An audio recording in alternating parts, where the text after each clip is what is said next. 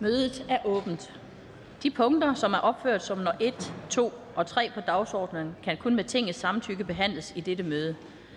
Der stemmes om samtykke til behandling af disse punkter. Der skal jævnføre forretningsordenen paragraf 42 3 fjerdedel flertal til et sådan samtykke. Og der kan stemmes.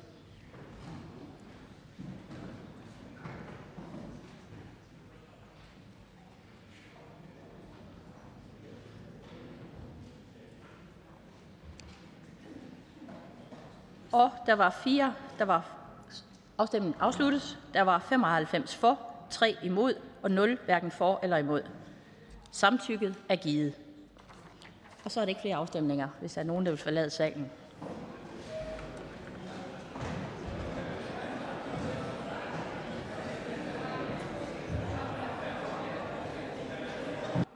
Ej, nu går Benny. Det første punkt på dagsordenen er punkt 1. Behandling af lovforslag nummer L 212. Forslag til lov om en indfrysningsordning for højere energiregninger. Af klima-, energi- og forsyningsministeren Dan Jørgensen. Forhandlingen er åbent. Og den første, jeg gerne vil sige velkommen til, det er Socialdemokratiets ordfører. Værsgo, hr. Malte Larsen. Tak for ordet. Lige nu oplever vi de højeste prisstigninger i næsten 40 år. I august måned lå inflationen på 8,9 procent. Det er blevet markant dyrere at varme hjemmet op, at tanke bilen eller at købe ind til familien. I sidste uge blev der indgået en vinterhjælpepakke, og det er den, vi behandler i tre forslag i dag. Den indeholder for eksempel indfrysning, sænkelse af elafgift, forhøjelse af børnepengene og flere andre gode ting. For der er ingen tvivl om, at den høje inflation er dansk økonomis største udfordring. Prisen på gas og almindeligt elforbrug er mere end fordoblet i løbet af 2022. Det er desværre noget, som rammer danskerne hårdt på pengepungen. Frygten for at få en regning, som sprænger budgettet, giver ondt i maven, både i danske husholdninger, virksomheder og kultur- og foreningsliv. Det er regeringens fokus, at inflationshjælp ikke skubber unødigt til inflationen. Men vi ser ind i en tid, hvor energipriserne er ekstraordinært høje. Derfor er vi nødsat til at sætte ind, så vi kan skabe ro om de høje energiregninger. Lovforslaget, som vi behandler i dag, løser ikke alle udfordringer, men det er en vigtig brik i en række af afbødende tiltag, som aftalen om vinterhjælp indeholder. Og indefrysningsordningen er et godt værktøj, både til husholdningerne og til virksomhederne. For den indeholder fortsat et stort incitament til at spare på energien, da regningen fortsat skal betales. Med lovforslaget foreslås det at indføre en midlertidig og frivillig indefrysningsordning for husholdninger, virksomheder samt kultur- og foreningsliv. Med lovforslaget vil husholdninger få mulighed for at udskyde den del af deres energiregninger for el, gas og fjernvarme, som overstiger priserne per fjerde kvartal 21. Det betyder helt konkret, at de husholdninger, som vælger at benytte ordningen, får et års afdragspause for den del af deres energiregning, som er højere end sidste års. Herefter har husholdningerne op til fire år til at tilbagebetale lånet. På samme vis vil lovforslaget give virksomheder samt kultur- og foreningsliv mulighed for at benytte en midlertidig og frivillig indefrysningsordning. Ordningen bygger på de samme principper, som gør sig gældende for husholdningerne. Men modsat hvad der foreslås for husholdninger, vil der for virksomheders ordning, virksomhedernes ordning blive indført et EU-fastsat loft over de enkelte virksomheders samlede indefrysning. Loftet indføres, da nogle virksomheder har et meget stort energiforbrug, de såkaldt energiintensive virksomheder. Derfor etableres der med lovforslaget to ordninger, en generel virksomhedsordning og en ordning for energiintensive virksomheder.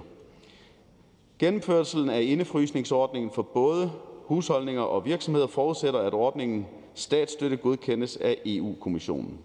På den baggrund har partierne bag aftalen vurderet, at lovforslaget bør hastebehandles, således at de danske husholdninger, de danske virksomheder og vores kultur- og foreningsliv som vælger at benytte sig af indefrysningsordningen, snarest kan få ro i maven.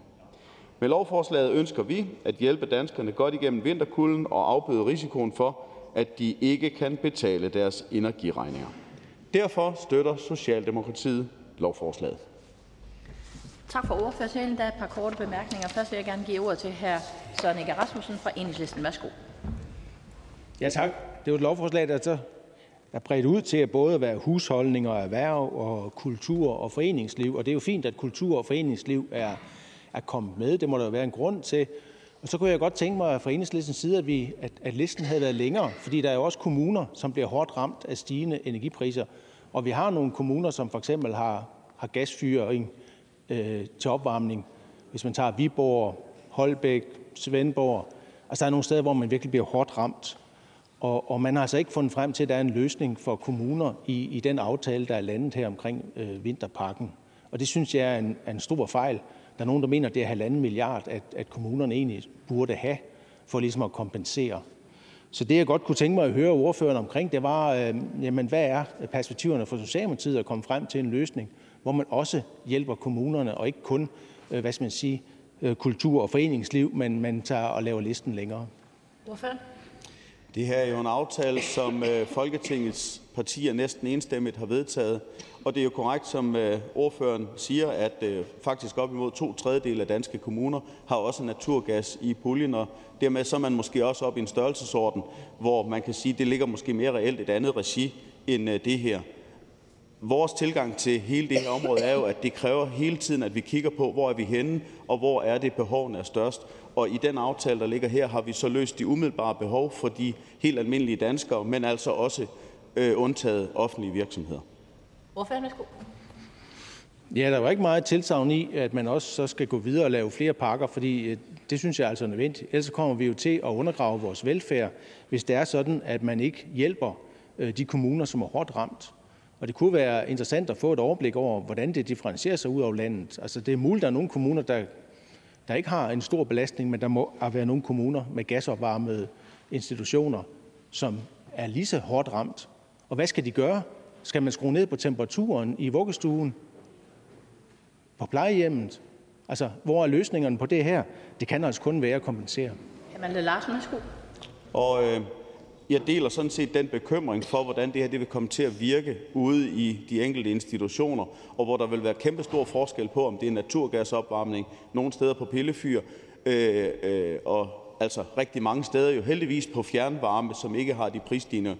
Jeg føler mig også helt rolig i, at øh, øh ordføreren vil stille de nødvendige spørgsmål øh, ind i øh, ministeriet, som, som vil give øh, grobund for at få det overblik, som ordføreren øh, efterlyser. Og så vil jeg gerne give ordet til hr. René Christensen fra Dansk Folkeparti. Værsgo. Jamen tak for det. Altså for det første, når man skal hastebehandle på den her hurtige måde, så må det være, fordi der er virkelig noget, der hjælper. Mener, og, mener ordføreren virkelig, at øh, det, man får udskudt en øh, regning, man ikke kan betale, at det hjælper danskerne rigtig meget?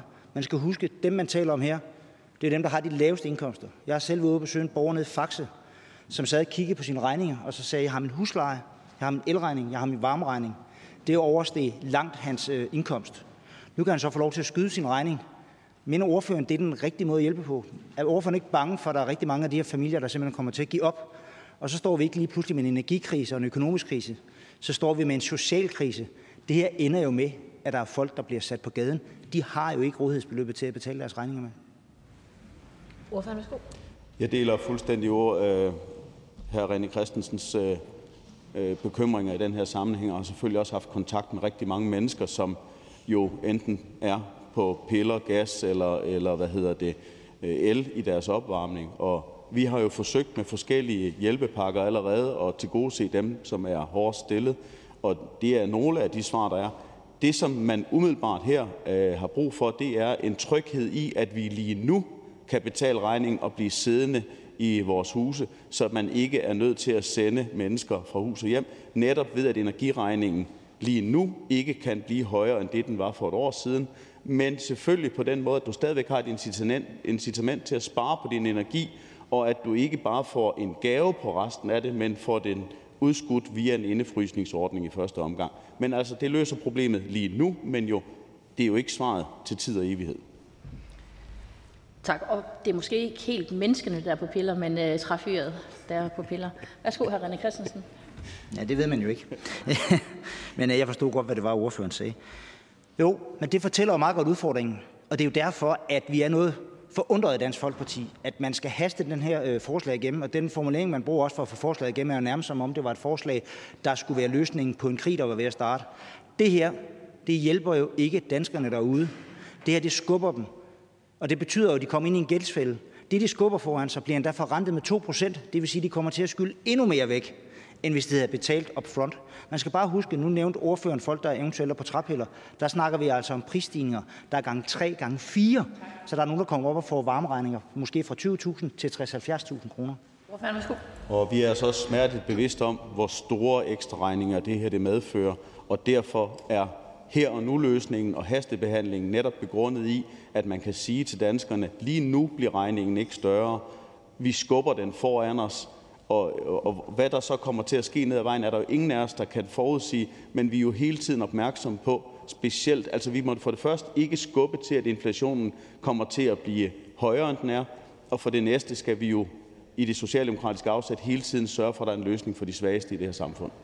Tak. Og så vil jeg gerne give ordet til hr. Lars Bøge Mathisen. Værsgo for Nye Borgerlige.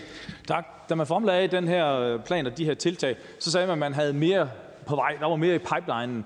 Kunne ordføreren ikke øh, løfte slør for, hvad det er, det regeringen har på vej, som skal hjælpe danskerne? Ordfører? Som jeg siger for et øjeblik siden, så er det noget med at skabe et overblik over, hvad er det for nogle problemer, vi helt konkret står for, hvem er det, det virker problematisk for, og ikke at vi får givet generelle afløft øh, eller lover at betale en del. Det har man andre steder i verden set, at man betaler en stor del af energiregningen fast, siger, at den ikke kan være højere, men det gør jo så, at der ikke er garantier for yderligere prisstigninger eller andre skummer noget fløde. Og derfor så bliver vi jo nødt til at se hele problemstillingen her, sådan at vi helt konkret løser problemstillingen for de mennesker, der trænger mest og er svagt stillet i det her samfund. Lars Bøge Mathisen. Jamen, al respekt, det kommer ikke som en overraskelse, at priserne stiger, og inflationen har været høj. Det har den faktisk sådan været siden sidste efterår. Altså, og regeringen har været ude nu i to-tre måneder og sige, at den har mere på vej. Så stiller jeg et simpelt spørgsmål til ordføreren. Hvad er det så, man har på vej? Er, er svar til danskerne, som jeg skal forstå det, det er, jamen vi holder lidt øje med det, men man har reelt set ikke mere på vej. Så det er jo bare noget, man sagde herop til valget, at man har mere på vej. Reelt set, så har man ikke mere på vej. Og jeg synes omvendt, at det, vi behandler i dag, er jo et ganske udmærket eksempel på noget, der har været på vej, på vej og i dag bliver vedtaget. Når vi så kigger ind i, hvor store problemerne er, og hvad det gør for al, helt almindelige mennesker i det her samfund, så skal der selvfølgelig også være løsninger på det. Men verden udvikler sig, som, ord, som, som hr. Leis Bøjt Mathisen siger, jo så hurtigt, så man næsten ikke kan forudsige det. Og de elpriser, for eksempel, der har været i løbet af den sidste måned, er jo så eksorbitant høje, som vi ikke har set dem i lang tid. De udsving, der sker hele tiden, er vi jo nødt til at tage bestik af, inden at vi lover, hvilke løsninger, der kommer på banen. Tak. Og så vil jeg gerne give ordet til konservativ formand, øh, ordfører her, Katarina Amnesbøl. Ja, tak, tak for, for talen. Jeg vil gerne spørge ordføreren, om han synes, at øh, regeringen har handlet rettidigt. Her tænker jeg særligt på, at man brugte seks måneder på at lave en varmecheck, som kun ramte nogen. Den ramte heller ikke dem, der, havde, der bruger træpiller. Den øh, særligt heller ikke de arbejdende børnefamilier. Det tog seks måneder fra februar indtil den begyndte at komme i august. Det her, vi står overfor i dag, det er jo netop et udtryk for, at der ikke er gjort nok. At derfor er det, er det en meget, meget alvorlig situation. Synes ordføreren, at regeringen har handlet rettidigt med varmesjekken? Tak. Malte Larsen. Ja,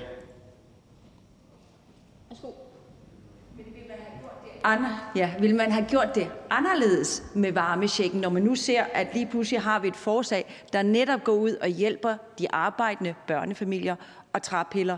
Og så vil jeg høre også, ligesom der blev spurgt hernede for ordføreren, kunne man overveje andre tiltag nu, for eksempel at rulle nogle af de 40 skatte- og afgiftsstigninger tilbage, som regeringen har indført over de sidste tre år, så, så danskerne har nemmere ved at betale deres regninger. Tak. Hr. Malte Larsen, værsgo. Vores øh, fokus med blandt andet en varmecheck, som jo er lidt øh, uden for dagens dagsorden, har jo været at hjælpe dem, der var svagt stillet på en måde, der var effektiv og hurtigt at kunne komme igennem med de løsninger, der var til de svageste mennesker i det her land. Øh, det synes jeg faktisk har været et ædelt formål. Alternativerne var jo ringere. Det kunne have været væsentligt dyrere. Jeg er godt med på, at stor del af det borgerlige Danmark ønsker at slå så stort et hul i statskassen, som det kan lade sig gøre. Men alternativerne havde været ringere og de havde taget længere tid at få ud at rulle. Og så vil jeg gerne give ordet til fru Victoria Velasquez fra Enhedslisten. Værsgo. Tak for det, og øh, tak for talen. På fredag skal der forhandles i EU. Vi har lige givet mandat til regeringen i forhold til at se på de overnormale profitter og bakker op om, at man skal se på flere sektorer end kun selve energiselskaberne.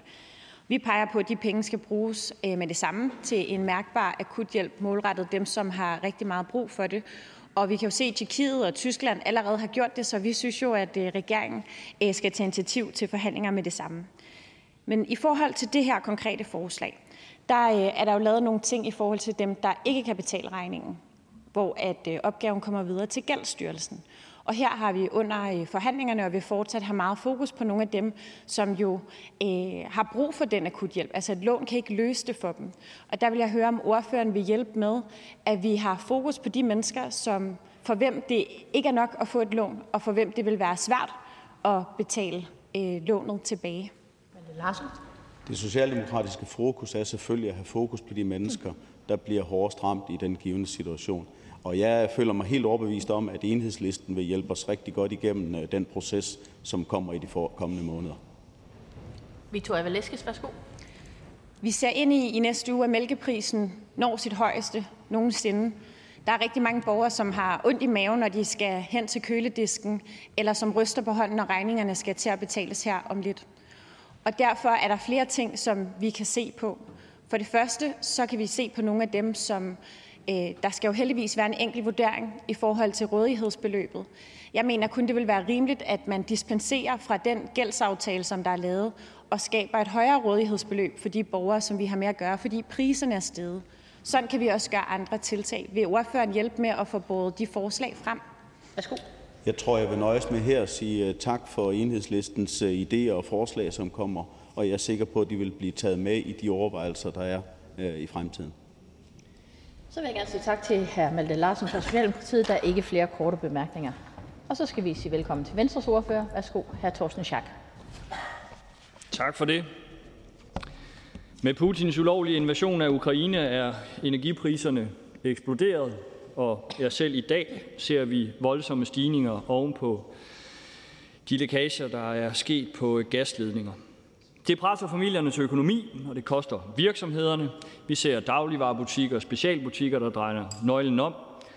Og vi kan her fra Christiansborg ikke fjerne de voldsomme konsekvenser, som energipriser og inflation betyder for danskerne og danske virksomheder, men vi kan afbøde nogle af de værste konsekvenser. Derfor er vi i Venstre med i den aftale om en vinterpakke, som vi indgik i fredags med bred opbakning i Folketinget. Aftalen indeholder en indefrysningsordning, ikke en loftsordning, som regeringen kom til at annoncere initiativet som, men netop en indefrysningsordning, som betyder, at danskerne og virksomhederne de kan indefryse stigningen i energiregningen i forhold til sidste år. Det vil være en kærkommen håndtrækning for mange familier og virksomheder. For det er voldsomt i øjeblikket. Der er rigtig, rigtig mange, der oplever helt ekstreme stigninger i deres energiregninger. For Venstre der var det vigtigt, at den aftale, vi indgik, også indeholdt tiltag, der sænker regningen. Derfor, og det forslag behandles så lidt senere i dag, fik vi banket elafgiften helt i bund i det første halvår af næste år. Og det var et vigtigt, vigtigt ønske fra Venstre, og vi er rigtig glade for, at det lykkedes at få det med i aftalen. Tilbage til indefrysningsordningen. Ordningen er frivillig, så man skal altså som kunde aktivt selv tilvælge, om man vil gøre brug af ordningen, eller om man har økonomi til at betale sine regninger. For rigtig mange der vil det være en mærkbar håndtrækning til at sikre, at energiregningen og de øvrige regninger de kan betales i den kommende tid. I Venstre har vi været meget opmærksomme på, at den foreslåede ordning ikke bliver alt for bøvlet. For vi har lyttet til bekymringer fra energibranchen, og vi har under forhandlingen stillet bunkevis af spørgsmål, og jeg hæfter mig derfor særligt ved denne del af aftaleteksten fra i fredag, så den lyder: Aftalepartierne noterer sig, at regeringen har været i tæt dialog med organisationerne og har på den baggrund orienteret aftalepartierne om, at brancheorganisationer for energiselskaberne har tilkendegivet, at ordningen kan realiseres.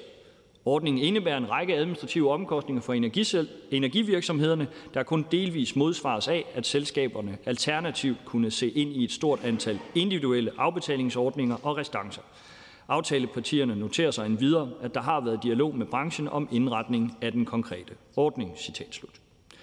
Ordningen gælder som sagt også for virksomhederne. Inden for EU-reglerne ja, så kan virksomhederne indefryse op til 15 millioner kroner i el og gas og 3,75 millioner i fjernvarme. Og for energiintensive virksomheder der er loftet helt op på 190 millioner kroner. Og så er det også vigtigt at understrege, at det her det gælder også for foreninger, selvejende institutioner, kulturinstitutioner øh, med videre, grundlæggende alle, der ikke er 100% offentligt ejet. For private der er renten på lånet 2%. Staten betaler den såkaldte risikopræmie. Erhverv der bliver renten 4,4%, og erhvervslivet betaler dermed selv risikopræmien. I Venstre synes vi, at vi landede en fornuftig aftale i fredags. Indefrysningsordningen, lavere elafgift, lidt lavere tariffer for især vores erhvervsliv, højere børnecheck, flere midler til fjernvarmepulje og skrotningsordning, så vi kommer hurtigere af med naturgassen hos private. Så samlet så nedbringes regningen for elkunderne, børnefamilierne får en hjælpende hånd, og vi skubber lidt mere til den grønne omstilling.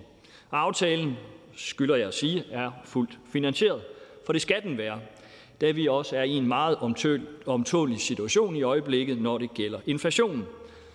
For vi kan bare ikke udskrive ufinansierede checks, selvom det lyder fristende, for så gør vi bare problemerne med inflationen større og længerevarende. Som sagt så kan vi i Venstre støtte lovforslaget. Vi er en del af aftalen, men lad mig dog til sidst understrege, at hastigheden, hvormed lovforslaget behandles, det er ikke en grundlæggende tilfredsstillende måde at sikre, at vi får ordentlig lovkvalitet i Danmark. Tak for Tak for ordførertalen. Der er en kort bemærkning. Jeg vil gerne give ordet til fru Victoria Velasquez fra Enhedslisten. Værsgo. Velasquez, tak. Jeg vil gerne kvittere for, øh, for talen, og så vil jeg også gerne kvittere for, at øh, Venstre i fredags bakkede op om regeringsmandat. Det synes jeg er ansvarligt gjort, apropos at de måder, vi skal hjælpe på, skal være øh, fuldt finansieret. Jeg synes, det var meget skuffende at se, hvordan konservative og nye borgerlige, ikke modsat konservative og andre steder i Europa, ikke vil tage det ansvar. Så det vil jeg gerne kvittere for. Nogle af dem, som kan blive hjulpet af det, som der skal forhandles om videre i EU på fredag, det er nogle af dem, som øh, sidder rigtig hårdt i det, og som vi også ved vil få svært ved at betale de her regninger tilbage. Så jeg vil spørge, om, øh, om Venstre vil være med til at have opmærksomhed på de mennesker, for hvem det bare at få et lån ikke er nok, og øh, for hvem at, at de stadig er bange for, om, øh, om hvordan de skal kunne betale regningerne, også selvom de bliver udskudt med den her indefrysningsordning. Værsgo, ordføreren. Jamen, vi er i Venstre pinligt bevidste om, at øh, det er for mange familier en nødvendig håndtrækning at skubbe regningen. Det betyder jo ikke, at regningen forsvinder. Derfor har vi været optaget af at mindske regningen, og det er vi så lykkedes med, eksempelvis ved at elafgiften bankes helt i bund. Jeg vil ikke øh, foregribe øh, præcis, hvad der kommer fra EU, men, men så måske lidt på kanten af den bare lige gøre en principiel betragtning. Øh, jeg er bestemt øh, af den opfattelse, at der er brug for yderligere tiltag. Øh, det skal være fuldt finansieret. Men lad mig bare slå fast, at vi kommer ikke til at forskelsbehandle på dem, der tager et lån, og dem, der vælger at betale deres energiregning, øh, som den kommer ind ad døren så tror jeg virkelig, vi vil øh, skabe frustration, hvis man øh, oplever, at dem, der tager et lån, de får en håndtrækning som dem, der ikke har taget et lån. Men at øh, vi på baggrund af det, der sker i EU, øh, får mulighed for at tage yderligere tiltag, ja, det er jeg enig i, og det er vi klar til fra venstre side. Victoria, Victoria Velasquez, værsgo. Tak for det. Det er jeg fuldstændig enig i. Der er også flere borgere, der har skrevet, at de tør simpelthen ikke at tage øh, det lån, fordi at de er syge for eksempel, og uvidstheden om, hvordan fremtiden er, er for stor til, at man tør gøre det. Øh, men det er jo tydeligt netop for nogle af de grupper, at det at sætte elafgiften ned til det mindste ikke kommer til at være nok. Så der vil jeg bare høre, om ordføreren vil være med til at se på det arbejde, som Gældsstyrelsen Gældsstyrelsen skal lave, at man ikke øh, kommer til at skubbe nogen ud fra, fra hus og hjem, men at vi sørger for netop at kigge på, hvad er det for nogle muligheder, som man stiller over for de her brugere. Værsgo, ordføreren. Uden at øh, have aftalen i fuldstændig frisk erindring, så, øh, så blev der, øh, som jeg husker det for nylig, lavet en aftale, som jo grundlæggende har til formål at sikre, at det, der har været en frustration i stort set alle de år, jeg har været medlem af Folketinget, nemlig at danskernes gæld til det offentlige stiger og stiger, at det bliver lidt mere effektivt at indkræve beløbene. Det tror jeg sådan set er ganske fornuftigt, at øh, vi sørger for, at de penge, folk betaler, så må vi jo se på, hvordan vi på anden vis kan øh, se, om vi på en økonomisk ansvarlig måde, uden at skubbe til inflation, kan tage yderligere initiativer, der kan tage toppen af den meget alvorlige situation, vi er i. Vi kan ikke få alle problemer til at gå væk, desværre. Tak til hr. Thorsten Schack Petersen. Der er ikke flere korte bemærkninger. Så skal vi sige velkommen til SF's ordfører. Værsgo, hr. Carsten Filsø. Værsgo. Tak for det. Overordnet er det en rigtig god idé at lave en mulighed for i vinterpakken at lave en udskydelse af en del af energibetalingen. Det er, står jo som en ganske central del af aftalen. Det gælder private el- og gaskunder, det gælder øh, erhvervsliv, og det gælder kulturinstitutioner og selvstændige foreninger. Der er nogle forsyningsmæssige elementer i aftalen, som har en øh, værdi, særlig værdi for SF, og dem vil jeg gerne fremhæve. Der tilføres 150 millioner i år til en øh, opbrugt øh, fjernvarmepulje og 100 millioner næste år. Det er ganske afgørende, at vi kan bevare fremdrift i udrulningen af fjernvarme, så privat kan komme over på det fælles varmesystem. Det peger fremad, både forsyningsmæssigt og klimamæssigt.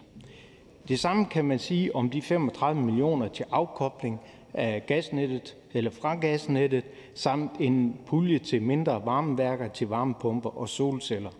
Det er alt sammen noget, der peger fremad. Derimod er vi så ikke kommet igennem med tilstrækkelig hjælp til folk, der bruger træpiller til opvarmning. SF havde gerne set en tilsvarende ordning for folk med træpiller som med gas, el og fjernvarme. Det har ikke været muligt. Aftalen er dog, at det område skal følges nøje. Hertil er det sat turbo på hjælp øh, verden over via vores ambassader på at sikre tilstrækkelig forsyning til dem, der opvarmer deres bolig med træpiller. Endelig er der som noget nyt tilført midler til, at man kan søge tilskud til at gå væk fra træpiller og over på varmepumpe. I SF er vi os over, at øh, der ikke er kompensation, eller i hvert fald en delvis kompensation til kommuner, at det ikke er en del af aftalen, men sådan er det. Alt i alt så anbefaler SF øh, L 212. Tak for ordførertalen. Der er en kort bemærkning, og det er fra hr. René Christensen fra Dansk Folkeparti. Værsgo. Ja, tak for det. Ja, det undrer mig jo lidt, at SF står sådan. Det, man er mest ked af, det er, at kommunerne ikke får noget hjælp.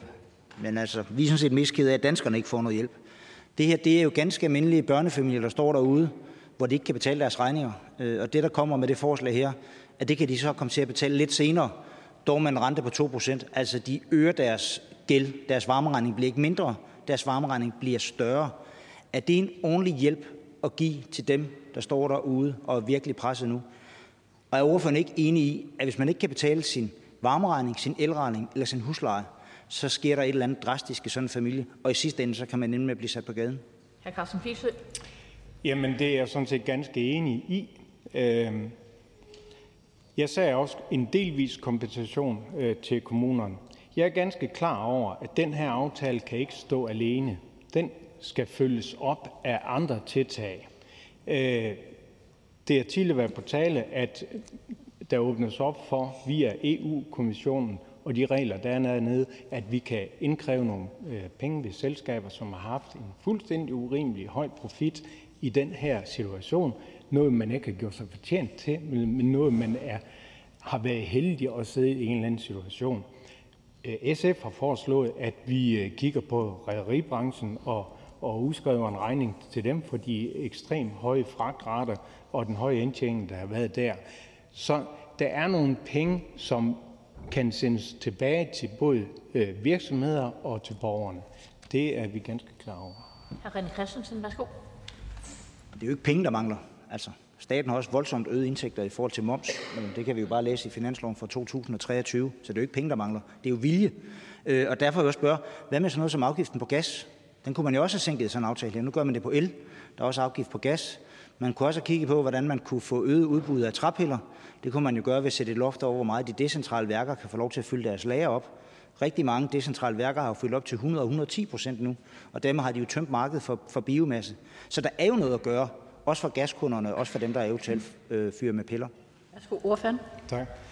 Vi har fået at vide i forhandlingerne, at man ikke i forhold til træpiller bare kan sige, jamen så tager man de øh, træpiller, som øh, fjern, de store fjernvarmeselskaber de bruger, det kan man ikke bare putte ind i det almindelige fyr. Det, det er det helt andre typer træpiller, og der er nogle ting, som gør, at, øh, at det, man ikke kan bruge det i sin private husholdning. Men, men der er ingen tvivl om, at det her det skal ikke stå alene, men det er et godt skridt på vejen, så SF bakker op om det. Og så kom der lige på faldrebet her en øh, kort bemærkning. Værsgo, fru Lisbeth Bæk Thomsen. Nielsen er det selvfølgelig. Tak. Ja, og man kan sige, at mange af de her spørgsmål, øh, spørgsmål, der bliver stillet i salen, vil man jo have fået svar på, hvis man var i forhandlingsrummet. Øh, men det jeg lige vil spørge ordføreren om, og nu er vi selvfølgelig fra samme parti, men er, er det ikke, at et af SF's ønsker netop også var, at vi også kiggede på, på gassen, fordi den rammer endnu mere specifikt i forhold til dem, der bliver meget hårdt ramt lige nu? Værsgo, ordføreren. Jo, det kan jeg bekræfte, og, og beklager, at jeg ikke uh, fik svaret på det, for, fordi det er et af de punkter, der skal kigges på. Tak til hr. Carsten Filsø fra SF. Der er ikke flere korte bemærkninger. Og så skal vi sige velkommen til Radikale Venstres ordfører. Værsgo, hr. Rasmus Helve Petersen. Tak for det. Vi behandler her et øh, forslag, som er desværre er nødvendigt at behandle. Det er en udløber af Ruslands angrebskrig mod Ukraine og den efterfølgende økonomiske krigsførsel mod Vesteuropa fra Ruslands side. Vi øh, ser ind i privatøkonomier og virksomhedsøkonomier, der bliver kvæstet af voldsomt høje energiregninger, som man ikke har haft mulighed for at forberede sig på, fordi prisspringene har været så store. Den ordning, vi stemmer om i dag, eller arbejder med i dag, hvor vi altså får lov at låne det beløb, der ligger ud over en, en normal års varmeregning, det støtter vi. Der er mange, der vil blive hjulpet af det med likviditet, og det vil selvfølgelig ikke fritage folk for at betale deres energiregninger, men det bliver i hvert fald muligt at sprede ud over nogle år. Jeg øh, har talt med mange, og jeg er sikker på, at der er mange, mange flere, som vil få god hjælp af det her. Så jeg synes, det er et meget fornuftigt forslag. Vi øh, fastholder incitamentet til at spare, når folk selv skal tage deres regninger. Vi fastholder incitamentet til at omlægge til andre kilder. Og netop det her med at omlægge, synes jeg er det vigtigste.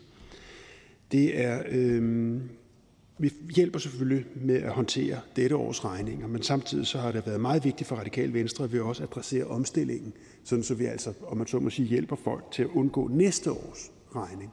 Og det sker med opfyldning af de her puljer til at pille gasfyr ned og sætte fjernvarme op.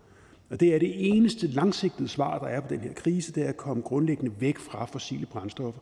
Problemet her er gasregninger afløst afført af fossile brændstoffer. Det vi skal gøre er ikke kun at adressere regningerne, vi skal også adressere de fossile brændstoffer. Så det absolut vigtigste for os, når vi ser ud over den her pakke, det er, at vi øh, systematisk og fuldstændigt kommer væk fra fossile brændsler i den danske energiforsyning. Og der har vi heldigvis adresseret det også. Radikale Venstre støtter forslaget. Tak. Tak for ordførertalen. Der er en kort bemærkning. Værsgo, hr. Søren Egge Søren Egge. Ja, tak. Altså ordføreren siger, at omlægning, omlægge er det vigtigste. Og så sidder vi så med en aftale omkring vinterpakken, hvor der vel er en omstilling på en 310 millioner, og så har man samlet set en aftale på en, på en knap 5 milliarder. Så, så det er jo ikke, fordi der er så meget omstilling i det, vi laver her. Det er jo sådan set mere en udskydelse af, af gæld, øh, nedsættelse af nogle, nogle afgifter. Øh, så, så hvis den der omlægning virkelig er det vigtigste, hvad er så næste skridt? Er det noget, vi skal prioritere i den næste hjælpepakke, som vi jo forhåbentlig har mulighed for at, at lave lige om lidt, når EU lander sine aftaler omkring, hvordan man kan øge beskatningen af overnormale profitter, som kunne give et væsentligt større beløb, og som vel kan være døren til, at vi kan øh, komme frem til noget, hvor vi i endnu større grad vægter øh, omstilling fra de fossile energi. Hvad er ordførens tanker omkring det? Værsgo, ordføreren. Tak for det, og tak for spørgsmålet. Det vi behandler nu er alt overvejende en pakke, der drejer sig om at håndtere dette års energiregninger. Det her er ikke en pakke, der alt overvejende adresserer omstillingen. Det gør vi andre steder. Og det er egentlig meget sigende for ordførens spørgsmål. Altså, vi skal have andre hjælpepakker, ja, men det vigtigste må jo være, at vi på sigt kommer væk fra problemets kilde, nemlig de fossile brændstoffer. Jeg tror ikke, vi er uenige i denne sag. Så, øh, men hvis jeg prøvede, at hvis jeg kom til at fremstille det som om, at det vigtigste i den her pakke økonomisk og vægtningsmæssigt er omstillingen, så er det i hvert fald ikke korrekt. Det vigtige for mig, det er, at vi fortsætter den grønne omstilling på alle fronter, både her og uden for denne behandling. Er der en anden bemærkning? Det er der. Værsgo. Nu øh, når vi jo et vist stykke med den her hjælpepakke, men, men vi, jo, og vi, vi medtager kommunale eller institutioner og kultur, kulturelle institutioner, Øh, men vi har ikke kommuner med i aftalen, og de har måske en ekstra regning på en halvanden milliard. Hvad ser ordføreren af muligheder for, at vi kan komme frem til noget, hvor at øh, kommunerne også bliver kompenseret? Fordi der er jo nogen, der har ekstra høje regninger, fordi de har gasopvarmning i en del institutioner. Værsgo, ordføreren. Jamen, jeg er enig i problematikken. Der vil være noget af det nære sociale område, der bliver ramt af det her, når, det er, øh, når der kommer regninger i kommunerne, som er helt uforudsigelige og uhåndterbare. Så det er jeg meget, meget indstillet på at kigge på. Og så kommer der en kort bemærkning til fra hr. Christian Juhl. Værsgo fra enhedslisten. Jeg vil gerne høre, når nu EU har været så visionær for en gang skyld, at de øh, kan se, at overnationale profitter skal omsættes i en indsats i den her kritiske situation. Hvordan stiller radikale sig så til at beskatte de overnationale eller de overnormale profitter øh, øh, for at, at, at få midler til at, at redde den her situation? Helve Petersen, værsgo. Tak for det. Jeg mener selvfølgelig, at vi bør løse de øh, skæve ubalancer, der er i energimarkedet på europæisk niveau. Jeg er meget glad for fælles europæiske løsninger. Jeg er også meget glad for, at enhedslisten er glad for fælles europæiske løsninger. Øhm, jeg synes, det er mere besværligt end bare at komme med en parole om, at de skal beskattes. For eksempel så har vi jo i Danmark forbrugerejede selskaber, der bruger de her store profitter til at sætte varmepriserne ned for deres kunder. Så det er ikke så simpelt som, at nogle af under skal beskattes. Jeg glæder mig til at se, hvad EU kommer frem til. Tak for det. Så er der tak. ikke flere korte bemærkninger. Tak for til Radikals ordfører. Det næste, vi skal sige velkommen til, det er Enhedslistens ordfører. Værsgo, hr. Søren Ikke Rasmussen. Værsgo. Ja, tak for det. Vi står med de her problemer, fordi vi har stigende energipriser, og det er en følge af, at Putin har lavet et angreb på Ukraine. Og den her vinterpakke den er for enhedslisten ikke den sidste hjælpepakke mod inflationen, som buller af og derudaf med 10 procent. Enhedslistens udspil sammen gennem inflationen har beskatning af overnormale profitter med, og det kan give 30 milliarder i indtægter.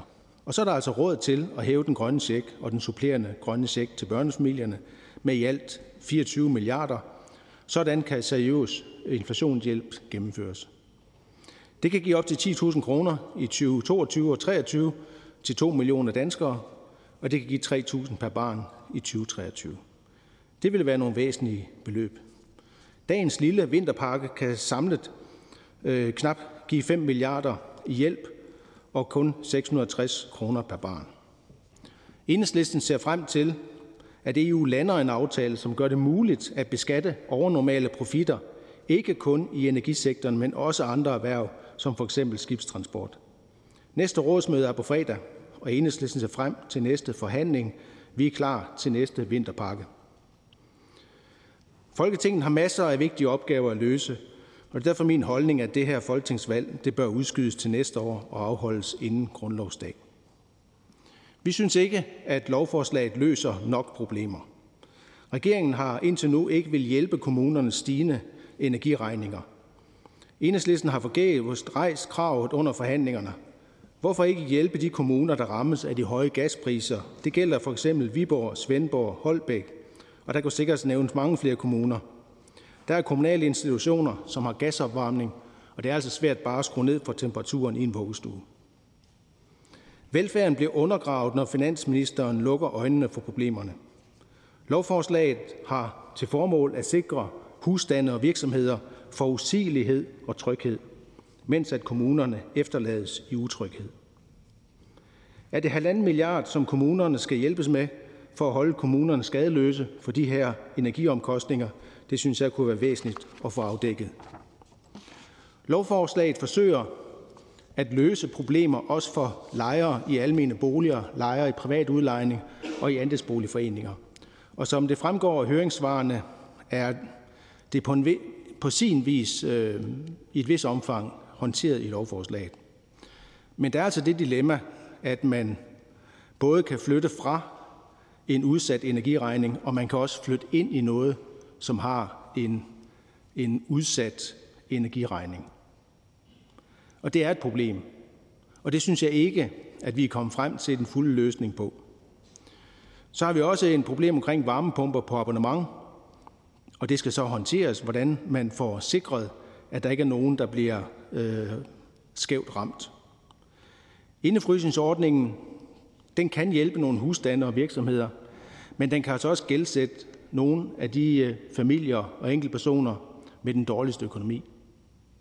Hvis man er på på overførselsindkomster, så er det jo ikke altid, man lige kan gå ud og tage et arbejde. Er man en invalidepensionist, førtidspensionist, eller man er pensionist på øh, grundydelsen, så ender man jo i en situation med den her ordning, at hvis man tilfældigvis bor i et gasområde, så får man en ny gæld. Og derfor har enhedslisten tilgang ved forhandlingerne været, at det var, at det var den grønne check, som sådan set var bedre at hæve, som man gav øh, de mennesker med de laveste indtægter et ekstra skattemæssigt fradrag. Omstilling er utrolig vigtig, og det er jo så også berørt i den aftale, vi har her. Og det er altså en, en omstilling, kan man sige, på, på øh, 250 millioner i, i fjernvarmepuljen og 60 millioner til noget om, afkobling af gas og omstilling fra gas. Og det er sådan set vigtige penge i nogle puljer, som vi har lang og god erfaring med. Og der kan det godt vise sig, at vi kommer frem til, at vi skal finde ekstra penge øh, til den omstilling. Jeg synes, at, øh, at hvis man ser på de støtteordninger, vi har lavet, jamen så har vi jo varmesjekken, som gav 2,4 milliarder i varmehjælp, og så gav den 250 millioner i omstilling, fordi enhedslisten ville det. Nu har vi så en vinterpakke her, som er knap 5 milliarder i hjælp og 310 millioner i omstilling. Og vi skal altså frem til noget, der er større, og det er derfor enhedslistens holdning er, at vi skal have en beskatning af overnormale profitter, som kan give et langt højere bidrag, som kan gøre, at vi kan hjælpe danskerne i langt højere grad, end det vi står med i dag. Vi ser frem til forhandlinger om en overbygning på denne vinterpakke, og vi, står, vi stemmer for lovforslaget. Tak for ordførertalen. Der er en kort bemærkning. Jeg vil gerne give ordet til hr. René Christensen fra DF. Værsgo. Ja, og tak for ordførertalen. Øh, overnormal profit. Øh, hvad tænker ordføreren fra enhedslisten, ordføreren siger, øh, hvad hedder det, overnormal profit? Ordføreren? Ja, man må konstatere, at Mærsk har haft øh, et vildt øh, godt regnskabsår, hvor at man har meget store ekstra indtægter på fragtrater. Hvis man kigger på energisektoren, så er der jo nogen, som har ikke blevet belagt med øgede omkostninger, bare fordi energipriserne er steget. Altså ejer man en stor vindmøllepark, så er driftomkostningerne ikke højere. Men den strøm, man kan sælge, den kan være til en langt højere pris, medmindre man har en, en lang Øh, kontrakt øh, på det, man, man sælger. Og jeg er meget spændt på, hvad EU kommer frem til. Og jeg har noteret mig, at man for eksempel i Tjekkiet er begyndt at ligesom sige, at der skal, der skal være en maksgrænse for, hvad energi må koste. Og de går ind i, at man, der skal være et maks for, hvad man må tjene. For man må sige, at, at vi har i mange år haft nogle lave energipriser i Danmark, og det er sådan også blevet trykket ned af, at vi har haft så meget vedvarende energi. Og nu har vi så en mangelsituation, hvor at, at, at systemerne i EU faktisk presser elpriserne op. Det er helt urimeligt. Er der en anden bemærkning? Det er der. Værsgo, hr. René Christensen. Tak for det. Jamen, øh, sådan opfatter jeg egentlig også unormal profit. Altså, at man tjener noget ekstra, på grund af, at man er i en særlig situation. Men det gør staten jo også. Hvis man går ind under paragraf 38 i finansloven, så kan man se, at staten budgetterer med i 23 at få et, et overnormalt profit i forhold til moms, og det er jo selvfølgelig fordi, at alting stiger, og når vi så går ud og køber, så er momsen jo 25 procent på alle varer. Og dermed så går staten fra at have budgetteret med i 22 og have en indtægt på 250 milliarder til at få en indtægt på 268 milliarder. Altså 18 milliarder mere indtægt. Er det også en overnormal profit, som staten får her, som selvfølgelig skal tilbage til danskerne? Tak. Værsgo, ordføreren. Altså man kan godt kalde det en overnormal profit. Øh, lige hvordan vi skal bruge pengene, det vil vi meget gerne forhandle om. Altså vi har sådan set været åbne over for, hvad det var for et redskab, vi skal bruge til at føre nogle penge tilbage. Og der er der ikke noget, der er heldigt for os. Altså den her med at nedsætte elafgiften, det er ikke, det er ikke på vores ønskeliste, men når det er noget, man kan håndtere på en hurtig måde, så bliver det det, som bliver grebet i den her aftale. Men vi er sådan set åbne over, også over for at se på, om med ekstra momsindtægter fra staten øh, kunne være noget, at man kan bruge øh, som et redskab til at hjælpe danskerne igennem. Vi har, vi, er, vi, vi har ingen øh, barriere. Vi ser på den samlede løsning, og hvem er det, man hjælper. Den næste korte bemærkning er til fru Katarina Amitsbøl, Konservativ Folkeparti. Værsgo. Ja, tak. Øh, og tak til, øh, til ordføreren for at rejse nogle forskellige problemstillinger. Jeg vil ikke gå ned i kring det, det kommunale, men det er netop lige med de, de der ekstraordinære profitter. Øh, og nu nævnte ordføreren Mærsk. Øh, der vil ordføreren også kompensere virksomhederne, så når de har røde tal. Jeg arbejdede blandt andet i Mærsk i flere år her inden jeg blev valgt. Der var kun røde tal. Hvad gør man der? Og der blev mange medarbejdere fyret. Vil enhedslisten så hjælpe virksomheden, når det går den gale vej? Og mit andet spørgsmål, det er jo, at det netop er, som der blev sagt før fra Dansk Folkeparti, rigtig mange af de halvoffentlige selskaber, som tjener penge nu på forsyningsselskaberne. Skal man gøre noget der, eller når regeringen eller staten også tjener penge, for eksempel ved at medejer af Ørsted, hvad skal man gøre der? Så det er, jeg vil godt tænke mig, om øh, ordføreren kunne nuancere lidt det her syn på over øh, de der ekstraordinære profitter, og skal man så hjælpe virksomheden, når de ikke tjener penge? Ordføreren? Ja, det kunne jeg godt svare grundigt på på 10 minutter. Øh, nu skal jeg forsøge på et minut. Altså jeg synes, at det som Mærsk har af årsregnskab øh, og udsigt til årsregnskaber på grund af høje fragtrater, det gør, at, at den beskatning, vi har på, på skibsfarten i Danmark, den er ikke rimeligt. Den skal, den skal ændres, så vi kan få en højere skatteindtægt. Omkring forsyningsselskaberne, der er det jo komplekst. Altså når man i, øh, i Aalborg har en kommunalt kommunal ejet øh, kulkraftværk, som man gerne vil udfase, og hvor man i øjeblikket oplever at kunne sælge strøm fra til en høj pris, så kan det jo være med til i det samlede billede at holde fjernvarmeprisen nede. Altså, så, så det er jo komplekst det her. Jeg, jeg er virkelig spændt på, hvad det er for en løsning, som, som, som klima-, energi- og forsyningsministeren kommer frem til. Fordi vi har et, et, et samlet energisystem i Danmark, som er flettet rigtig godt sammen, og med ejerskaber på kryds og tværs, og hvor nogle selskaber ejer flere dele af det hele, og at der derfor godt kan være nogle selskaber, der bare kører på en god måde til gavn for, for borgerne, uden at der er overnormale profitter i den samlede koncern. Fru Katarina Amitsbøl. Ja, og så kunne man jo øh, nuancere det også med, at der er jo rigtig mange energiselskaber, som har fastprisaftaler. De tjener jo ikke nødvendigvis penge i det her, når, selvom priserne stiger, fordi de har lovet at levere over en lang årrække til en fast pris. Så hvordan det her skal håndteres også med virksomheder, og hvis man vil have de ekstraordinære profitter, om man så skulle tage de halvoffentlige med, eller hvad man vil gøre. Det, der er mange spørgsmål. Det var også derfor, vi ikke stemte for og gav ministeren mandat til at tage til EU, fordi det er meget mere komplekst, end at bare kalde det ekstraordinære profitter. Tak. Ordføren? Jamen, hvis ikke man giver en minister mandat til at gå ned og afsøge løsninger, så kan minister jo ikke gøre noget. Så der er jo de konservative, der er skuffet ved ikke at, at, at forfølge den mulighed for, at vi kunne gå ind og lave en, en beskatning af, af de steder, hvor der er en overnormal profit øh, i Danmark. Og øh, hvordan vi redder det ud, og hvordan at det hele hænger sammen, jamen det, skal vi jo, det skal vi jo have afdækket. Men der må altså være nogen, som, som tjener ekstra på grund af stigende øh, fossile øh, energikilders pris, og som ikke bare skal have lov til at, at beholde det. Så øh, vi ser frem til, at ministeren kommer retur og, og med en god løsning. Næste kort bemærkning er til hr. Lars Bøge Mathisen, Nye Borgerlige. Værsgo. Jeg kunne godt tænke mig at høre, om enhedslisten mener, at det skal være et system, som skal beskatter bagudrettet. Det vil sige, at det opgøres, når indtægtsåret er færdigt. Eller skal det være en løbende beskatning, så det bliver en beskatning på omsætning? Ordføren? Jamen, jeg vil, jeg vil gætte på, at det første er året om, at man har det fulde overblik, fordi vi har nogle energiselskaber, som, øh, som agerer flere steder øh, samtidig. Og der er det rimeligt nok, at man, man øh, kigger på det som et hele.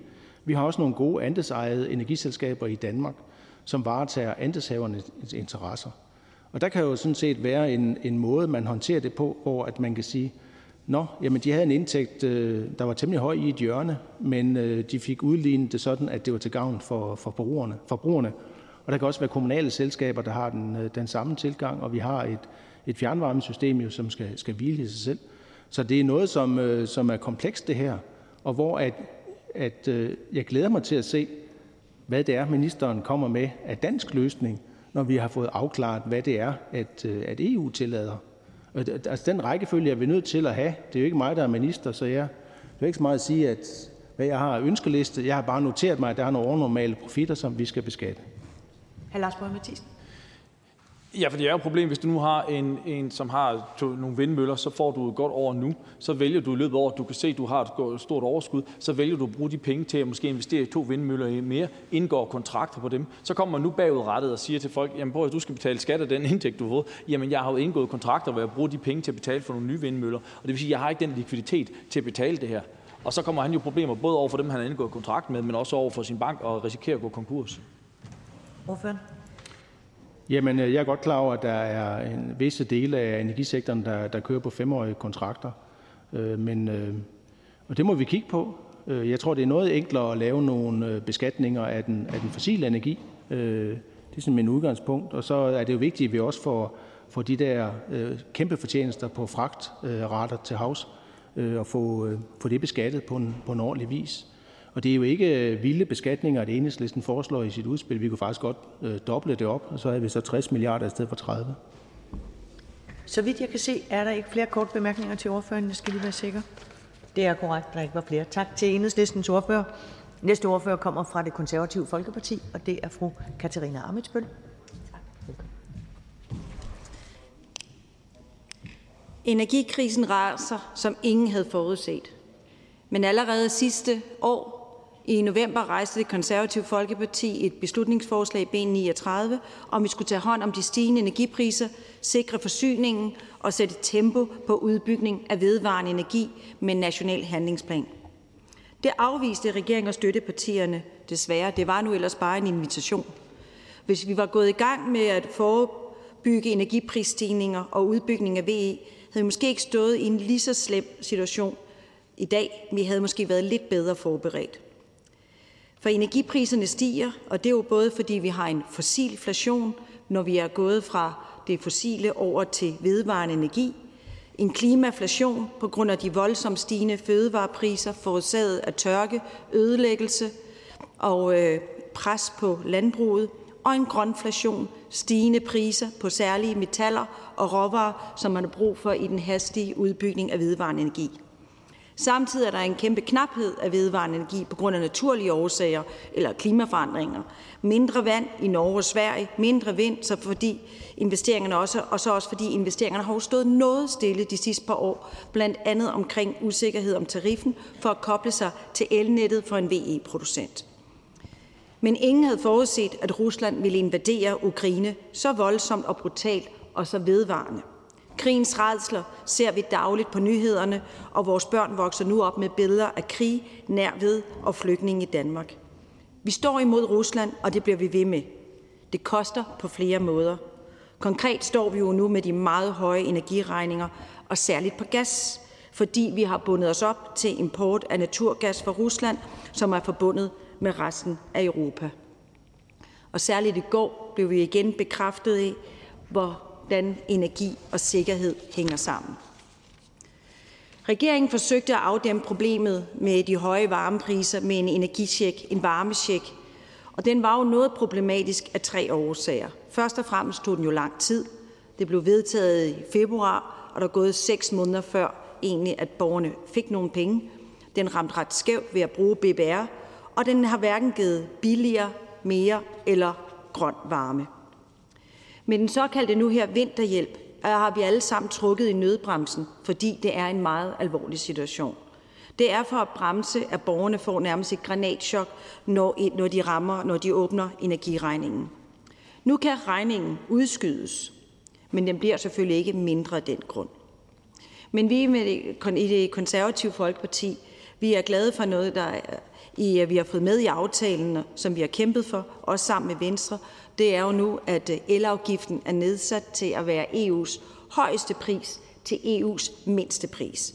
Det er nærmest med en faktor 8, fra 69,7 øre til 0,8.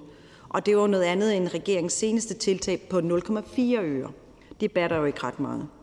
Vi er også glade for, at træpiller nu inkluderes i forslaget. Borgere, som bruger træpiller, blev helt glemt med varmesjekken.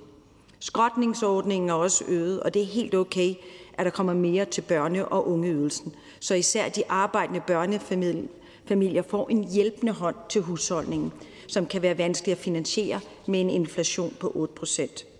Mere fjernvarme ved at øge puljen med alt 250 millioner og øge tilskud til afkobling for gasnettet.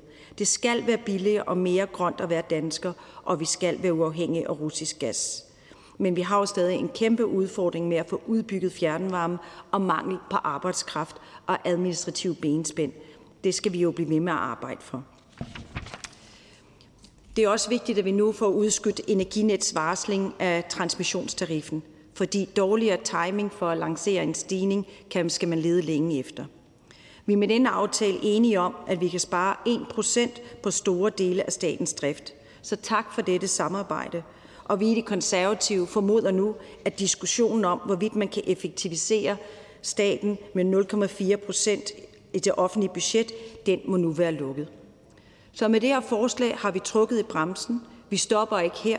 Det konservative Folkeparti arbejder hårdt for, at den grønne omstilling og udbygning af vedvarende energi accelereres, og der er brug for, at vi nu får tænkt på tværs, fjernet politiske og administrative benspænd. Vi skal styrke innovation, og de grønne virksomheder skal komme på banen, samtidig med, at vi tager hånd om borgernes behov. Tak for ordet. Tak til den konservative ordfører. Der er et par korte bemærkninger til ordføreren. Det er først til fru Victoria Velasquez, Enhedslisten. Værsgo. Tak for det, og tak for talen. Det er jo helt åbenlyst, at det med elafgiften på ingen måde er, er nok. Og derfor øh, så synes jeg også, det virker lidt øh, vildt at være så optaget af det her med, øh, med varmesjekken, uden at have et svar, man vil levere i forhold til et størrelsesbeløb, der faktisk kan hjælpe de mennesker, som der har brug for det. Elafgiften her kommer jo ikke til på nogen måde at være nok for dem, der har mærkbart brug for det. Og når vi skal lytte på økonomerne, så er der flere vigtige pointer. Vi skal ikke skyde med spredhavl, fordi hvis vi bare sender ud et kæmpe beløb til alle mulige, kan det puste til inflationen. Det skal være fuldt finansieret. Og derfor så må jeg sige, at det undrer mig, at konservative går mod konservative i andre europæiske lande og ikke vil bakke op om regeringens mandat i, i fredags. For indefrysningsordning og de andre tiltag kommer ikke til at være nok. Det ansvarlige vil være, IMF endda peger også på, hvordan flere tjener penge på den krise, vi er i, og som er med til at puste priserne op. Vi skal da tage pengene derfra og føre dem tilbage til befolkningen. Det forstår jeg simpelthen ikke, hvorfor konservative ikke vil bakke op om. Hvorfor? Jamen, jeg ser, det var en kommentar. Det var ikke noget spørgsmål. Fru Victoria Velasquez. Jo, hvorfor vil konservative ikke bakke op om det? Det er da underligt. Altså, når vi ser, at konservative ledere andre steder i verden øh, allerede har besluttet det eller direkte foreslår det. Når vi ser, at flere, som konservative plejer at lægge sig op af, IMF blandt andet, adresserer en kritik af, at der er nogen, der tjener penge, som puster priserne op. Hvorfor vil konservative ikke tage ansvar og sige, de skal selvfølgelig bidrage med, at vi kan lave en hjælp, som rent faktisk batter noget? Så det er jo konkrete spørgsmål i forhold til noget af det, som ordføreren kom ind på i sin tale, og noget konkret, som handler om, at konservative ikke har bakket op om regeringsforhandlingsmandat. Det synes jeg, der er åbenlyst, at vi får svar på. Nu kommer spørgsmålet, men før var det en, en vurdering og en analyse af vores holdning. Der var ikke noget spørgsmål i det, ordføreren først sagde. Jeg lyttede efter spørgsmålet. Nu kom spørgsmålet, hvorfor vi ikke gav mandat til det. Det gjorde vi af flere årsager. For det første har vi hele tiden sagt, og det var det også, det var ikke det var jo allerede øh, tidligere i foråret også, hvor det blev sagt, at energi er et nationalt anlæggende. Det går vi også ind for. For det andet er vi jo også inde i, altså at, for hvordan vi skulle håndtere krisen. Og vi er, heller, vi er også imod, hvis nu at kommissionen begynder at skal omfordele og indkræve skatter. Der var rigtig mange uklarheder omkring hele problematikken, og også hvis EU begynder at opkræve skatter. Derfor så vi ikke, at det er nødvendigt at gå den vej. Og vi er også, fordi vi kan løse de her ting selv i forhold til den økonomiske situation, vi står i, hvordan vi også nu kan netop hjælpe med at styrke unge og øh, børneydelsen. Det synes vi er også blandt andet er rigtig godt. Så det er jo ikke rigtigt, at vi kun siger øh, elafgiften. Det er jo bare noget, der hjælper alle på tværs, også dem, som har høje, meget høje varmeregninger, som ikke blev øh, kommet med i varmesjekken. Derfor. Tak. Den næste kort bemærkning er til hr. Christian Juhl, Enhedslisten. Værsgo. Tak for det. Ordføreren sagde øh, i et tidligere spørgsmål til øh, en anden ordfører, at hun synes, at, at øh, eller spurgte, om man også vil give hjælp til virksomheder, når det går den anden vej, altså når det er kritiske situationer eller de har underskud. Jeg vil gerne spørge ordføreren, om ikke hun synes, at et øh, fleksibelt arbejdsmarked som det danske, som er verdens mest fleksible arbejdsmarked, som betaler fra første dag til ledige, til ledige mennesker, der bliver fyret på grund af krise. Det overtager samfundet og øh, de ansatte selv via deres kontingent til kassen. Om ikke uddannelse af medarbejdere, som staten betaler i vid udstrækning. Om ikke en skat på 4 procent til Mærsk, der har et trecifret milliardbeløb i overskud, er hjælp til virksomhederne, og det er endda i de gode tider og de dårlige tider, uanset og om ikke for eksempel den særlige ordning, vi har, at Mærskes ansatte, når de sejler på internationale have, er skattefri eller stort set skattefri. Er det ikke en hjælp til virksomheder Og hvis ikke det er det, hvad er det så? Ordføren? Det er jo helt korrekt, at vi i Danmark har et stærkt uddannelsessystem, og det øh, nyder selvfølgelig virksomheder og alle offentlige institutioner godt af. Vi har også et arbejdsløshedssystem, men det er jo på ingen måde kan man, altså måle sig med en løn, man får, når man er ansat. Det er jo klart, og det er jo ikke altid nemt at gå ud og skifte job, når man står i, i nedgangstider. Inden for visse brancher er der jo brancher, der går ned. Hvordan er det så, man gør det? Det er ikke, men vi har jo et stærkt sikkerhedsnet generelt, men der er også rigtig mange, der står uden for arbejdsmarkedet. Så, så hvis det ligesom er, kan man sige, virksomhederne, der kun skummer fløden, at vi har et stærkt uddannelsessystem, det kan man jo ikke sige er, er, er kun derfor. Altså uddannelsessystemet er noget, der kommer os alle til gode på alle måder. Hr. Christian Juhl. Jo, men jeg kender ikke nogen andre lande, hvor virksomhederne har så let adgang til arbejdskraft og så let adgang til også at lade arbejdskraften gå over på dagpenge. Jeg er jo glad ved, at konservative synes, at dagpengene er for små. Det må vi have gjort noget ved sammen. Øhm, og hvor man har så lav en skat for, for, for, på, på søfarten, både for de ansatte, men også for AP Møller Mærsk, øh, med 4 procent i skat med en milliard omsætning, der har tre cifre. At hvis det ikke er en hjælp fra samfundet, så ved jeg ikke, hvad det er. Det er, det er nok det land i verden, der giver den største hjælp til erhvervs, erhvervslivet via de her ordninger. Også i de gode tider. Hvorfor? Ja, vi er et mindre land, og vi har altid været gode ved, at vi kan omstille os og være agile.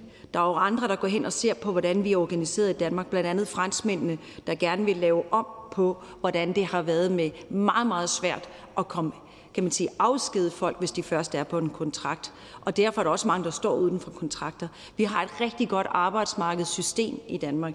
Og jeg vil lige minde om, at altså konservative, vi går ikke ind for at øge dagpengene. Vi har et kæmpe kæmpe udfordring med, at vi ikke har arbejdskraft nok. Så derfor skal der klart være incitament til, at man finder et job og også kunne omskole sig og på, på flere måder, så vi har et større arbejdsudbud. Tak til den konservative ordfører. Der er ikke flere korte bemærkninger til ordføreren. Den næste ordfører kommer fra Danmarksdemokraterne, og det er hr. Dennis Flytkær.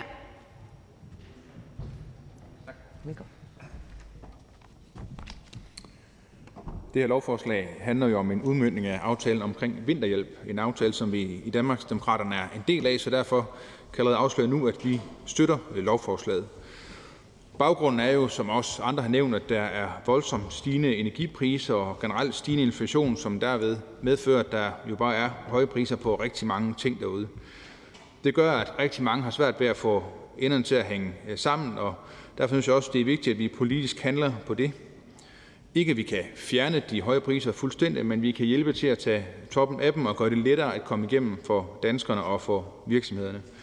Og Derfor var målet også for Danmarksdemokraterne i forhandlingerne, at det ikke blot skulle være en låneordning som den, vi behandler i det her lovforslag, men der også skulle være en reel håndsrækning til til danskerne, så det var lettere for dem at betale sine regninger.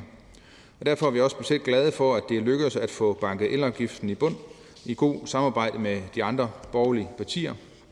Afgiften sænkes jo med 68,9 øre per kilowatt-time i 6 måneder i 2023, og det er klart, når det kun er 6 måneder, så tror jeg, det er ret oplagt, at når vi kommer tættere på en, en skæringsdato med det, at man er nødt til at tage bestik af, om de stigende priser ikke formentlig nok er ret høje stadigvæk. Og derfor tror jeg også at nu, vi kommer til at forholde os til, at vi ikke skulle forlænge den periode. Men jeg synes trods alt, det er rigtig positivt, at det lykkedes at komme igennem med i de første øh, 6 måneder, og så må vi jo se efterfølgende, hvad vi gør øh, der. Det konkrete i det her lovforslag, det er jo øh, indefrysningsordningen, altså som også nævnt af de andre, et loft over folks øh, regninger, som man jo så får lov til at udskyde til betaling til de øh, senere år.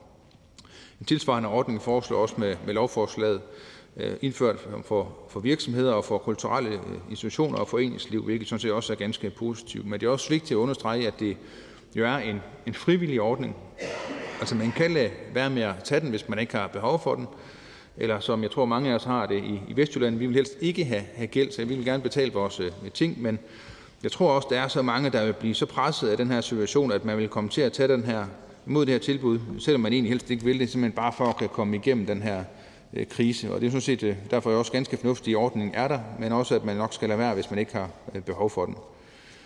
Samlet set så er det jo en del af en kompromis, når man indgår i, i en aftale, og vi ved godt, at vi med det her ikke løser hele problemet, men vi synes faktisk, det er et godt skridt i den rigtige retning, specielt fordi man også får en stor lunds med ind omkring en lavere øh, elafgift. Og vi er ligesom mange andre partier nævner i dag sådan set indstillet på, at der godt kan komme øh, flere initiativer til, fordi fordi man har lavet en aftale om det her, som er fornuftig, så betyder det jo ikke nødvendigvis, at vi er helt i mål på, på hele paletten. Så, men vi synes, det her det er ganske udmærket, og derfor stemmer vi for det her lovforslag. Tak til ordføreren. Der ønsker man en kort bemærkning til ordføreren, og det er til fru Victoria Velasquez, Enhedslisten. Værsgo. Tak for det, og jeg vil også gerne kvittere for, at, øh, at partiet er med til, at vi for eksempel beskatter rige oliefonde, og at de penge nu kan sendes til, at vi hjælper de børnefamilier, som er hårdt ramt, og til den øh, grønne omstilling. Vi synes jo, at der skal være meget mere af den øh, retfærdige omfordeling. Jeg har et konkret spørgsmål i forhold til den her indefrysningsordning, og vil høre, om ordføreren vil hjælpe med at få båret det ind. Og det er, at vi er meget bekymrede for denne her låneordning i forhold til nogle af dem, som har rigtig svært ved at få enderne til at mødes. Og der vil jeg høre, om øh, ordføreren vil være med til at kigge på nogle forskellige forslag. Noget af det, vi kigger på, det er blandt andet Ankestyrelsen, og man kunne sige, at dem, der klager over afslag på tilskud til forbrugsudgifter, at der bliver mulighed for, at det kan hastebehandles. Sådan nogle forskellige øh, tiltag. Vil øh, ordføreren hjælpe med, at vi får båret det frem i udmyndningen? Ordføreren? Ja, uden at kende forslaget i detaljer, så kan ikke sådan indgyldigt men jeg synes faktisk, det lyder positivt. Altså, det er altid godt, når man giver borgere en god klagemulighed, altså en god øh, retssikkerhed. Også gerne i den her situation, så man kan komme hurtigere igennem, fordi der kan godt være lange sagsbehandlingstider i, i klagesystemerne på mange forskellige områder. Og mange gange kan det jo heste åbenlyst, hvis man har en kæmpe elregning eller en gasregning, man ikke kan betale. Så det, er sådan, det vil, vi, det vil vi øh, se meget positivt på. Fru Victoria Velasquez for det. Øhm, jamen, øh, det synes jeg er positivt, og det kan være, at vi kan sende det rundt til nogle af de andre ordfører også, og så håbe, at vi på den måde kan øh, skabe øget optimisme hos regeringen i at skulle øh, få de her øh, forslag med. Og så vil jeg også bare kvittere for, at, øh, at man i partiet bakkede op om det mandat, som der blev givet til regeringen i fredags, så vi har mulighed for fuldt finansieret at kunne lave noget ekstra akut hjælp til dem, der har rigtig meget brug for det. Hvorfor? Jamen, tak for det. Altså, det, var, det var mest en kommentar og en kommentering, tror jeg, for mit svar på de første spørgsmål, så jeg har ikke sådan lige yderligere at bidrage med. Den næste kort bemærkning er til hr. René Christensen, Dansk Folkeparti. Værsgo. Jamen, tak for det. Jeg skal bare sådan lige høre ordføreren en gang. Altså, øh, hvis borgerne står derude og ikke kan betale deres regning nu, altså de har simpelthen ikke rådighedsbeløb til det, så kan de få nu få en låneordning, som, øh, hvor der også bliver pålagt en rente på 2%, hvis man er privat, og lidt over 4%, hvis man er en virksomhed. Så skal man bare betale den senere. Får man så et større rådighedsbeløb, eller får man et mindre rådighedsbeløb? Altså, bliver man ikke bare færdigere som borger og som virksomhed ved at benytte sig af den her ordning? Og hvordan i alverden kan man kalde det en hjælpepakke? Hvorfor? Ja, det, jeg refererer, René Hanne Christensen refererer til, er jo regeringsudspil, som alene udenholdt en, en låneordning, altså udskyldelsen af elregningen, men han Christian ved også godt, at vi gik til forhandlingerne øh, sammen om, med det samme mål om, at det skulle være en lavere regning for, for danskerne. Og det er så trods alt lykkedes at komme ind i det her kompromis, netop fordi at elafgiften bliver sænket til EU's øh, minimumsats. Så det er ikke alene bare en låneordning, som jeg også nævnte i min tale. Det synes jeg ikke, der vil være, være nok.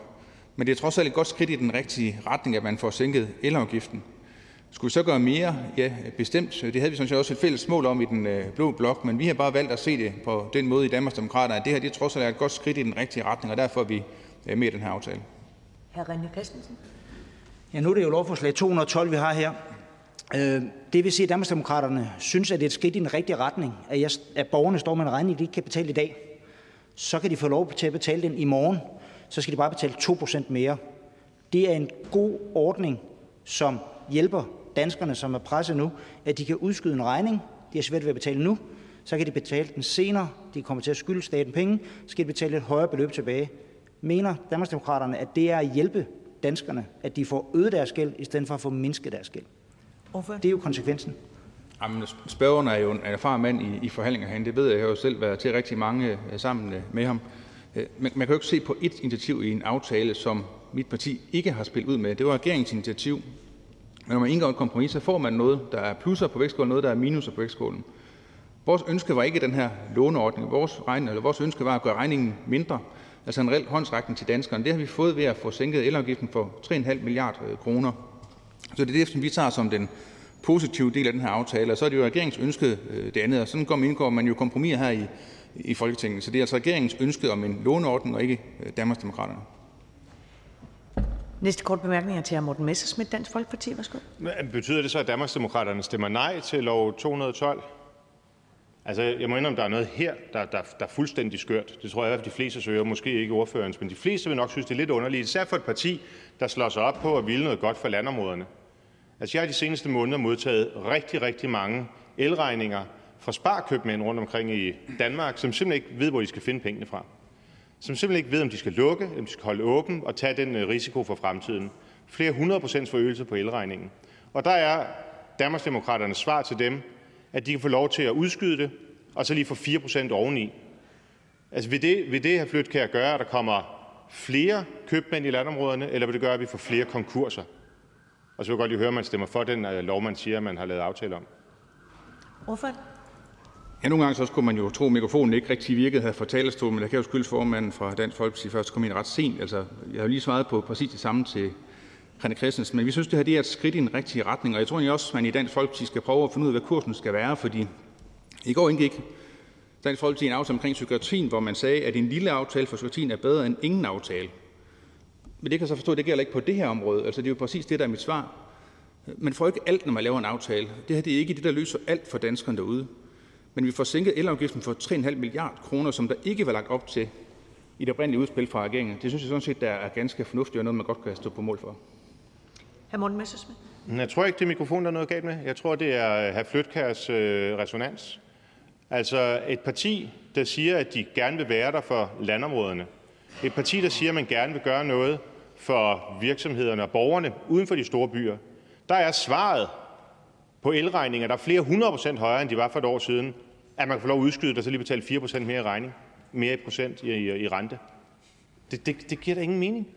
Altså, hvor, hvor, hvor er det, vi skal hen med det her Danmarksdemokrats projekt? Man siger et, og vil gerne have folk til at tro, at man hjælper udkantsområderne, og så sidder man og laver aftaler herinde, hvor man bare øger regningen. Hvorfor? Der er tale om en, en frivillig regning, og, og spøjst nok, så lader jeg mærke til, at vi kom med et udspil om, at vi vil sænke elafgiften og fjerne momsen på elregningen, så gik der været to dage, så kom Dansk Folkeparti med en tro kopi af det. Så vi har sådan set været ganske øh, enige i det her område. Øh, nu prøver man så på at tillægge mig regeringspolitik. Det er Danmarksdemokraternes forslag. Altså, det tror jeg faktisk, at danskerne de er, er kloge nok til at vide, at det ikke er. Men når man indgår kompromis på Christiansborg, øh, jeg ved godt, det er svært for, for Dansk Folkeparti's formand at indgå det, men det er faktisk lykkedes at komme igennem med en sænkelse af elafgiften på 3,5 milliarder kroner, altså en reel håndsrækning til danskerne. Det er trods alt en smule mere, end det er bare at stå uden for aftalen og stå og råbe i Folketingssalen. Tak til ordføreren fra Danmarksdemokraterne. Der er ikke flere korte bemærkninger til ordføreren.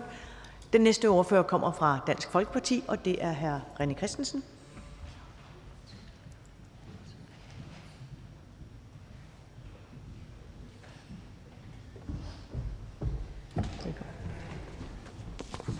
Den opmærksomme lytter har nok lagt mærke til, at vi nok ikke er en del af den her aftale i forhold til de spørgsmål, som der er blevet, blevet stillet. Øh, og vi er i hvert fald ikke en del af øh, 212, fordi det er, nogen har kaldt det som at tisse i bukserne, det er det faktisk ikke engang. Fordi at øh, det, man gør her, det er, at de danskere, som har det økonomisk rigtig svært og er trængte, og særligt de virksomheder, som har det rigtig svært og er trængte, de kan nu udskyde deres problem i en årrække. Men det er ikke gratis. Så dem, der har svært ved at betale deres regninger i dag, de får endnu sværere ved at betale deres lån, fordi de øh, bliver også øh, hvad hedder det, forrentet, når man låner pengene af staten. Så derfor må vi sige, at øh, den her del af aftalen, vinterhjælpepakken, den forstår vi simpelthen ikke. Det kan ikke være en hjælp at sige til mennesker, I har ikke et rådighedsbeløb til at betale jeres regninger nu, derfor får I lov til at udskyde dem og betale en regning tilbage, som er væsentligt højere. Så derfor bliver vi nødt til at sige, at når man laver hjælpepakker til virksomheder, så kan man godt lave noget, hvor man laver likviditetstilskud og andet, og man kan udskyde noget, men når man tilskriver en rente på over 4%, så bare sige til jer, at den lille købmand, som står derude, han har slukket køleskabet. Han står derude og kigger på sin forretning. Han har næsten også slukket lyset derude. Han eller hun har simpelthen ikke den mulighed. Og hvad er det så, der sker? Jamen, så sker der sådan set bare det, at den her energikrise, den bliver til en helt anden type af krise, fordi ude i lokalsamfundene, der lukker købmanden, og når købmanden er lukket, så begynder de andre ting også at få det rigtig svært, og så er man sådan set i gang med at lukke provinsen ned. Og det at lave et, øh, et lån med over 4% i rente, er ikke den vej, vi skal. Samtidig med, når man så kigger på de familier, som er allerhårdest ramt. En del Danskere kan selvfølgelig godt klare det her. Rigtig mange danskere har en opsparing, men der findes faktisk nogen derude, der ikke har opsparing. Der findes rigtig mange pensionister, som står derude, har deres grundbeløb og en lille smule ATP. Det er fuldstændig ligegyldigt for dem, om de skal betale den regning nu, eller de skal betale den om et år, to eller tre år. De kan ikke betale regningen, for de bruger deres rådighedsbeløb hver eneste måned. Og derfor tror jeg, at dem, som står heroppe og siger, at det er en god aftale, at de ikke forstår, hvad det er for et pres, man sætter de her mennesker under. Og det vi frygter i Dansk Folkeparti, det er, at den her energikrise, den ender med at blive en social krise. For nogle af de her mennesker, de giver op. Nogle af de her mennesker er altså også børnefamilier. Og der ved jeg godt, at man har lagt noget ind omkring børnecheck og andet, men det er jo ikke det, der redder det, når vi ser de regninger og den størrelse, som de har. Så derfor er vi, vi forundret over, at man vil være bekendt og komme med en aftale her, selvom den er på lidt over 4 milliarder. Øh, så kommer man en aftale nu, og så kalde det en hjælpepakke. For den hjælper måske nogen sådan nede i et hjørne, men den hjælper ikke danskerne, og derfor kan vi selvfølgelig ikke støtte lov 212. Den kommer vi til at stemme imod, for det her er ikke en hjælpepakke. Det her er en pakke, hvor man skubber nogle udfordringer, danskerne har, og så tjener man der på det med en rente på 2% på borgerne og en rente på 4,4 på virksomhederne. Det er ikke i orden. Tak til ordføreren fra Dansk Folkeparti. Der er ingen kort bemærkninger til ordføreren. Næste ordfører kommer fra Nye Borgerlige, og det er hr. Peter Sejer Christensen. Velkommen.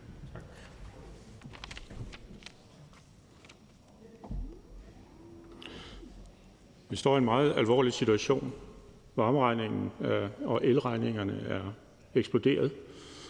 Det betyder, at nogle private risikerer at gå fra hus og hjem, og butiksejere risikerer at skulle dreje nøglen om. Så derfor skal der gøres noget. Jeg vil godt lige indskyde her, at jeg synes, det er vanvittigt, at vi i 2022 har en elproduktion, som afhænger af vejret. At vores forsyningssikkerhed afhænger af, om det blæser eller regner. Krisen er blevet udløst af øh, krigen i Ukraine, det er klart, og gasforsyningen, men grundlaget for, at vi har problemerne, er jo, at vi har gjort os afhængige af energikilder, som vi ikke har kontrol over, uden at have en, back, en backup. Det gør os skrøbelige, og hvis noget går galt, så risikerer vi, at priserne stiger voldsomt, og hvis endnu mere går galt, risikerer vi decideret blackout. Nu har vi fået de høje priser, vi må håbe, at det ikke, at det ikke bliver værre, så vi også kommer ud i en egentlig forsyningskrise. Så vil jeg godt kritisere øh, hastebehandlingen her, fordi øh, nu står vi igen og skal behandle øh, et lovforslag den her gang i løbet af kun to dage. Jeg ved godt, at der er nogen, der forestiller sig, at der kommer valg næste uge og gerne vil have det her igennem, men mig bekendt er der ikke udskrevet valg. Og det her er jo ikke et problem, der er opstået inden for de sidste 14 dage. Det har vi vidst i mange måneder, så derfor kunne man jo eventuelt have, have handlet tidligere, så vi ikke står på bagkanten af situationen. Hvad angår vinterparken, så er vi ikke med i aftalen, og det er vi ikke, fordi at vi øh, gerne havde set, at der var nogle permanente løsninger, og ikke kun det her midlertidige, som øh, indgår. Øh, det er fint nok, at man kan udskyde regningen i et halvt år, men det løser jo ikke øh, problemet. Øh, det udskyder det kun. Men det er klart, at øh, når vi står i den her meget alvorlige situation, så hvis vi kan gøre noget, som kan løse det på kort sigt, så vil vi selvfølgelig gerne være med til det. Og derfor kommer vi også til at stemme for det, så vi ikke risikerer, at folk skal gå fra hus og hen nu i hvert fald. Men vi havde gerne set, at man øh, havde, havde øh, gjort nogle mere øh, permanente tiltag med at sænke elafgiften og, og fjerne afgifter og andet, vi kom med i for, til forhandlingerne med, men det lykkedes os ikke at komme igennem med det. Så øh, vi støtter lovforslaget. havde gerne set, det var bedre, men øh, vi bakker op om lovforslaget. Tak til ordføreren fra Nye Borgerlige. Der er ikke flere korte bemærkninger til ordføreren. Jeg ser ikke flere ordfører fra partierne, men hr. Morten Messerschmidt vil gerne på som privatist.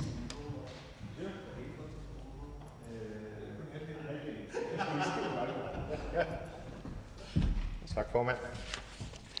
Jeg har fulgt debatten her, både i salen og lidt på afstand, og synes, der er et spørgsmål, som står tilbage relativt ubesvaret, nemlig det forhold, at der ikke er nogen ordfører overhovedet, der har reflekteret over, hvad baggrunden for de voldsomme priser, vi oplever, vi oplever for tiden, hvad baggrunden er på både varme og, og el. Det siger sig selv, at jo, krigen i Ukraine, de ulykkelige omstændigheder, der sker uden for landets grænser, jamen det er stærkt bidragende. Men der er heller ingen tvivl om, at den høje momssats og de høje afgifter, som gør, at staten virkelig kan skumme fløden, betyder rigtig meget for den armod, som mange mennesker ude i samfundet oplever. Allerede det finanslovsforslag, som regeringen har fremsat, budgetterer med et overskud på momsen på 19 milliarder. 19 milliarder. Og så laver man en hjælpepakke, kalder man det, hvor man sender fire af dem tilbage. Og oven i købet med en model, hvor man siger til de tusindvis af danskere, som i øjeblikket må frygte at gå fra hus og hjem, skal sidde og overveje, skal det være elregningen eller madregningen, man betaler den her måned, så siger man til dem, jamen I kan få lov til at udskyde den vanvittigt høje elregning, men I kan ikke få lov til at undgå at betale for elafgiften, for gasafgiften, for momsen, for det skal i statskassen. Og hvis I ikke betaler til tiden, så skal der også renter på. 2% for borgere, 4% på virksomheder. Er det en hjælpepakke, eller er det en boksehandske til et blåt øje? Jeg er ikke i tvivl. Og jeg er ikke i tvivl om, at mange danskere vil reagere og vil protestere imod den hån, som det er, Folketingets flertal i øjeblikket viser i forhold til den alvorlige situation, ganske, ganske mange befinder sig i. Ja, så sænker I elafgiften med virkning fra nytår. Kan vide, hvor mange danskere, der sidder derude og er en lille smule bekymrede for, hvordan julen skal blive i år. Kan vide, hvor mange børn, der sidder rundt om spisebordet derhjemme og hører mor og far tale om, skal man flytte? Er der råd til julegaver? Har man råd til overhovedet at leve? Jeg troede egentlig, at den her regering havde sat sig for at ville være børnenes regering. Men det kan man så være fra nytår, kan jeg forstå. Så må vi jo håbe, at folk kommer igennem julen. Men ellers så kan de jo bare tage et lån, ikke sandt? Jeg håber, I skammer jer. Jeg skal lige bede ordføreren om at blive stående og øh, i øvrigt huske det der med den direkte tale. Jeg håber, de Øh, ærede medlemmer skammer sig. Det er modtaget. Det er i hvert fald korrekt formuleret. Der er en kort bemærkning til ordføreren. Det er til hr. Christian Juhl, Enhedslisten. Værsgo. Ja, jeg håber, de højt ærede medlemmer skammer sig. Øh, øh, jeg synes, ordføreren glemmer en ting. Måske endda den væsentligste årsag til, at det er så skørt, som det er med de her høje priser. Det er EU's fuldstændig vanvittige prissystem på, EU, på energi, som gør, at man regulerer efter den dyreste energiform på markedet i EU. Sådan nogle ting skal man vel have lavet om. Altså, vi kunne jo have måske endda halveret energipriserne i Danmark, hvis ikke vi var bundet til sådan nogle aftaler. Ordføreren? Jamen altså, det, jeg er ikke, det er ikke et område, jeg er særlig meget inde i, men hvis uh, hr. Jul øh, øh, mener det, øh, vi plejer jo at kunne forenes i en, i en kritisk tilgang til, til EU-spørgsmålet, så er det noget, jeg meget gerne vil, øh, vil, vil undersøge nøjere. Øh, det med EU er jo altid så bøvlet, fordi regeringen plejer at sige ja til en hel masse ting, øh, som man så kommer øh, hjem og fortæller, hvor fantastisk er, og så er det ret ofte, at det viser sig at være knap så fantastisk i virkeligheden. Så hvis Enhedslisten og Dansk Folkeparti i sin EU-modstand kan forenes os om at få lavere elafgifter af den vej, så er der ingen modstand herfra. Hr. Christian Juhl? Ja, nu prøver vi i første omgang med at se, om ikke EU kunne finde ud af, at man skulle i hvert fald øh, anbefale øh, skat på overnaturlige profitter. Det er en del af det. Men den anden del af den, den reguleringsmekanisme, som er i EU, den er fuldstændig meningsløs. Fordi man siger, at hvis gassen er den dyreste form, ja, så tager man udgangspunkt i priserne for gas på alle energiformer, selvom så nogle af dem er billigere. Og det går jo ikke. Så jeg er enig i, at vi skal, vi skal prøve at forklare nede i Bruxelles, at, at der er noget galt med det her system. Jeg tror, jeg tror, vi skal gøre det sådan, at først så får vi en anden regering, og derefter kan hr. Christian Juhl og jeg tage til Bruxelles og ordne den anden sag. Tak til hr. Morten Messerschmidt. Der er ikke flere korte bemærkninger, og da der ikke er flere ordfører, der har bedt om ordet, kan jeg give ordet til klima-, energi- og forsyningsministeren.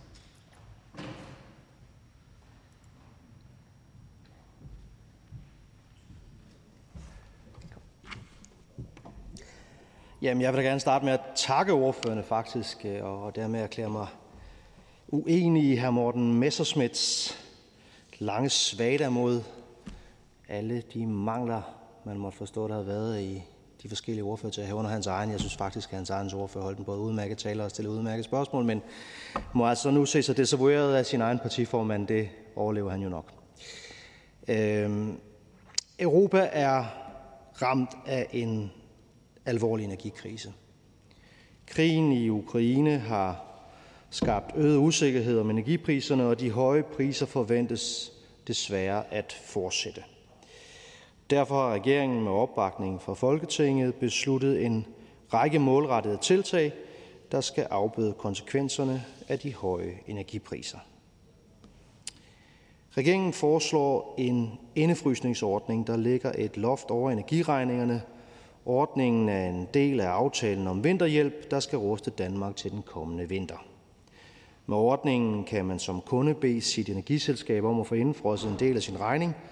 Det er den del af regningen, der ligger over et fastsagt loft på el, gas og fjernvarme.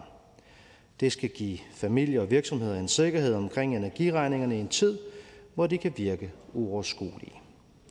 Regeringen ønsker med forslaget for det første at hjælpe bredt i samfundet uden at puste til inflationen, for det andet at fastholde incitamentet til at komme væk fra gassen, spare på strøm og varme og flytte energiforbruget til de timer, hvor det er billigst og grønnest. Den grønne omstilling er stadig den bedste løsning på de høje energipriser. Det er afspejlet i vinterhjælpspakken, hvor der afsættes væsentligt flere midler til fjernvarmepuljen. Det understøtter hurtigere udrulning af grøn fjernvarme i Danmark.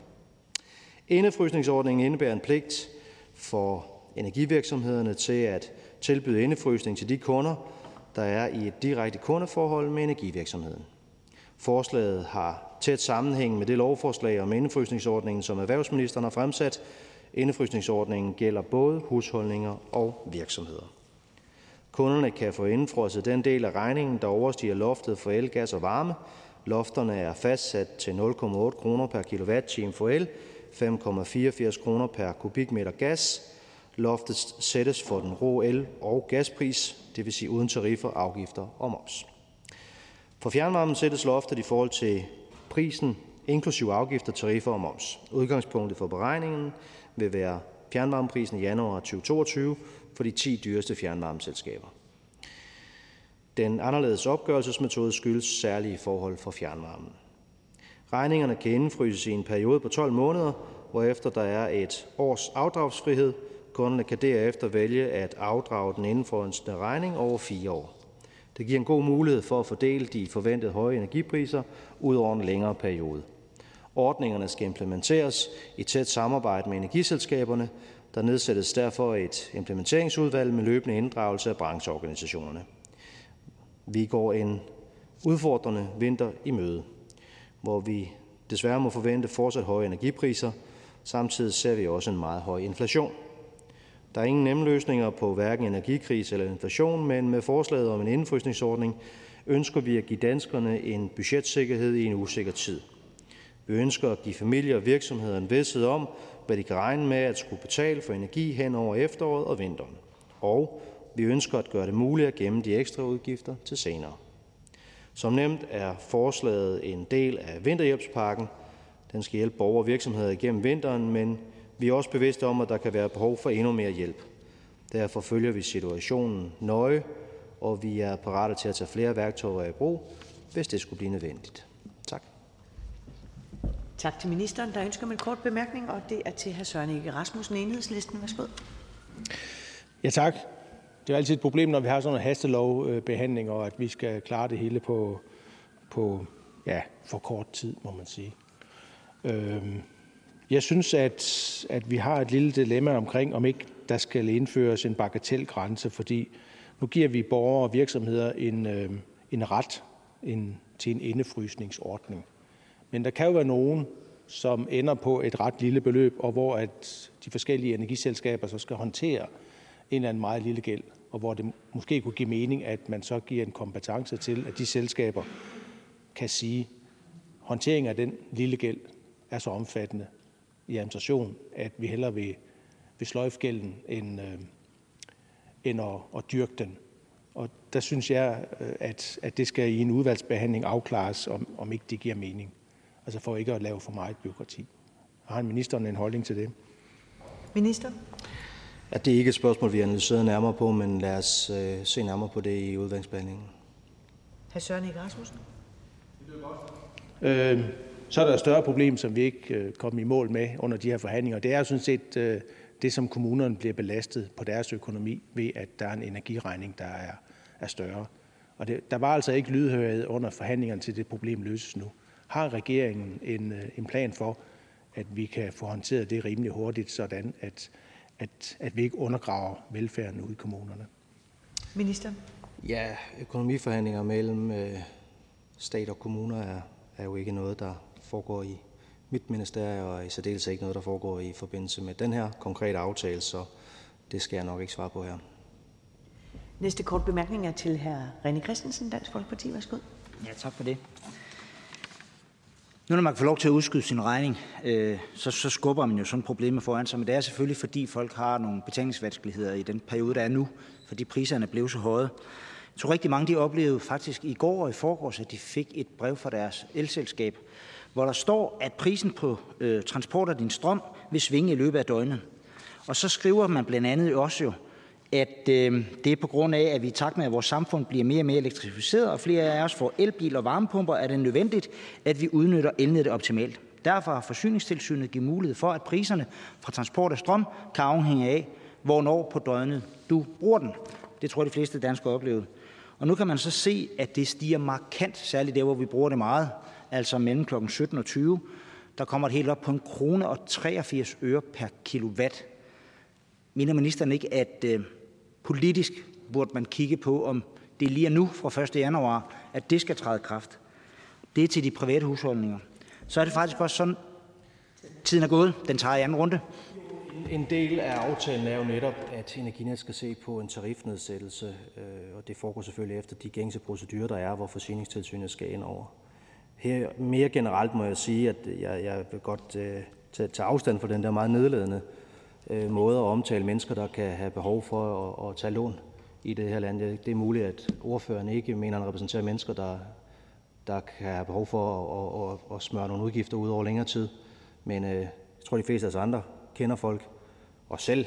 Altså, jeg har ikke betalt alting kontant hele mit liv, og kommer nok heller ikke til det resten af mit liv.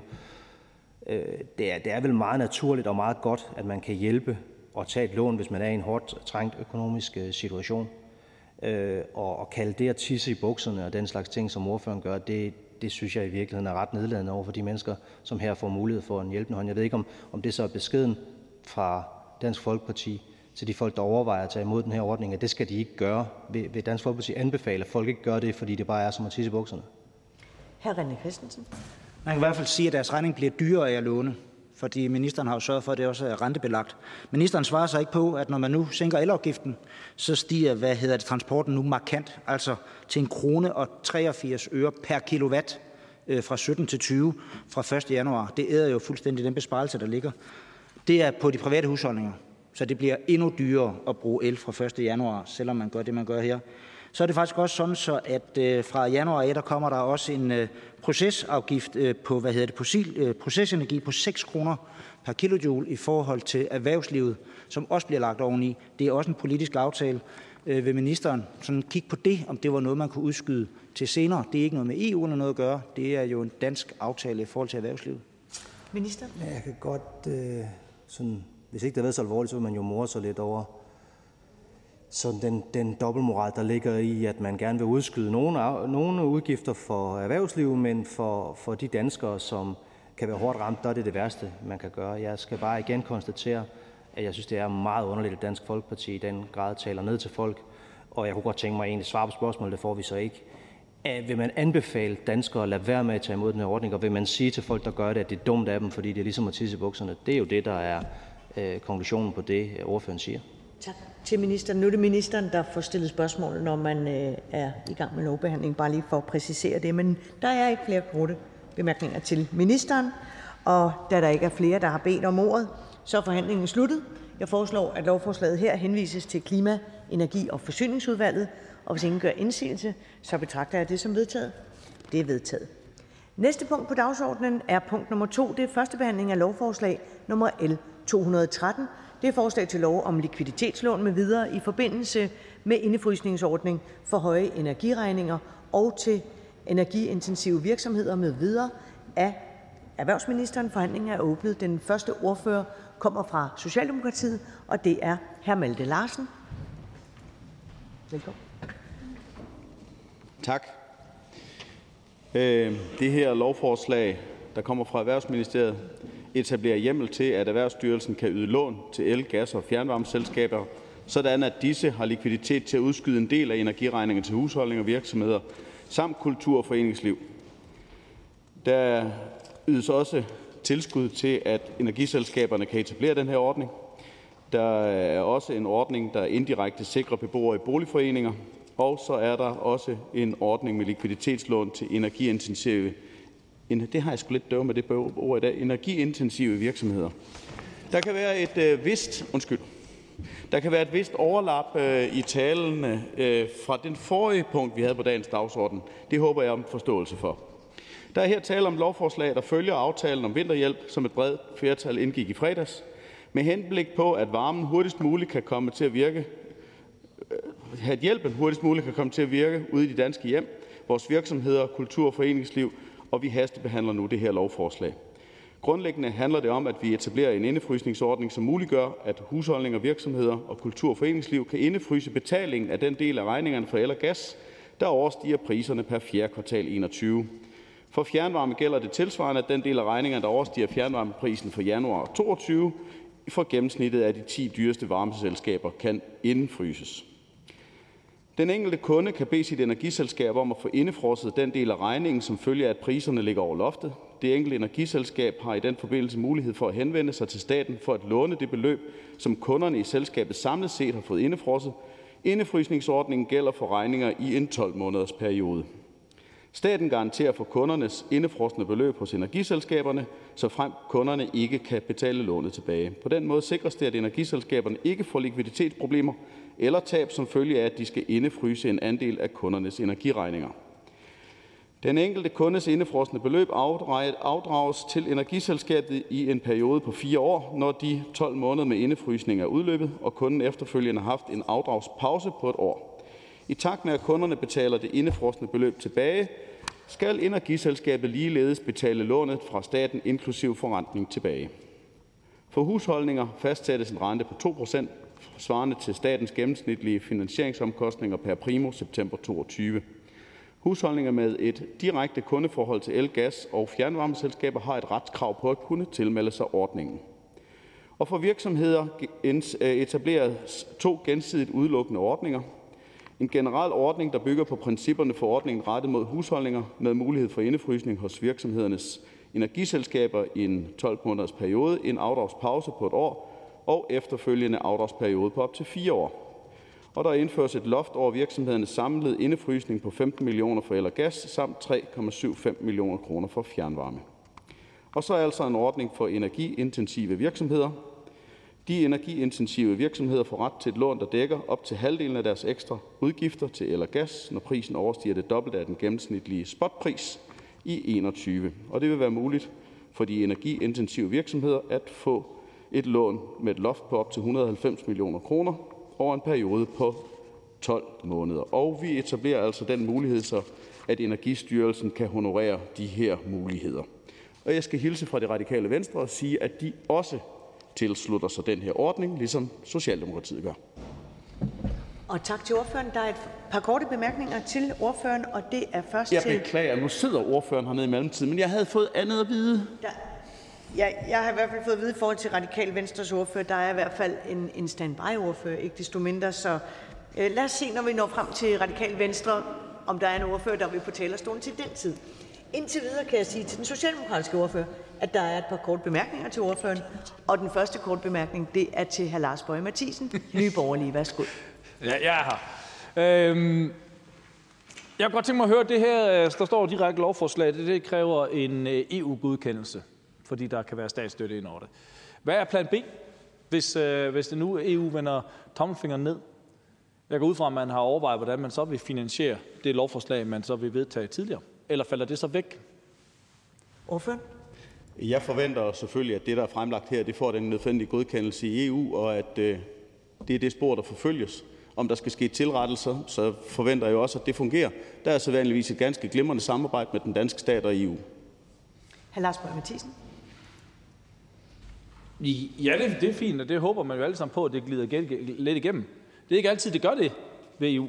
Og jeg spørger bare, hvad har man gjort af tanker sig, hvordan man ellers vil finansiere det her, hvis man får et nej? Ordføren. Og jeg siger vel bare, at jeg en del gange har oplevet hr. Lars Mathisen opfinde problemer eller tænkte eksempler, som jo aldrig ender med at have hold i den virkelighed, vi møder ude i Danmark. Den næste kort bemærkning er til hr. René Christensen, Dansk Folkeparti. Værsgo. Jamen tak for det. Øh, og nu ved jeg jo selvfølgelig ikke, om ordføreren kan svare. Jeg prøver at spørge den tidligere minister. Og det er jo, fordi vi står i en situation nu, hvor der også er mange på energi. Og derfor er der jo en hel del øh, decentrale værker og andet, som fyrer med gas. Øh, de går jo over på olie.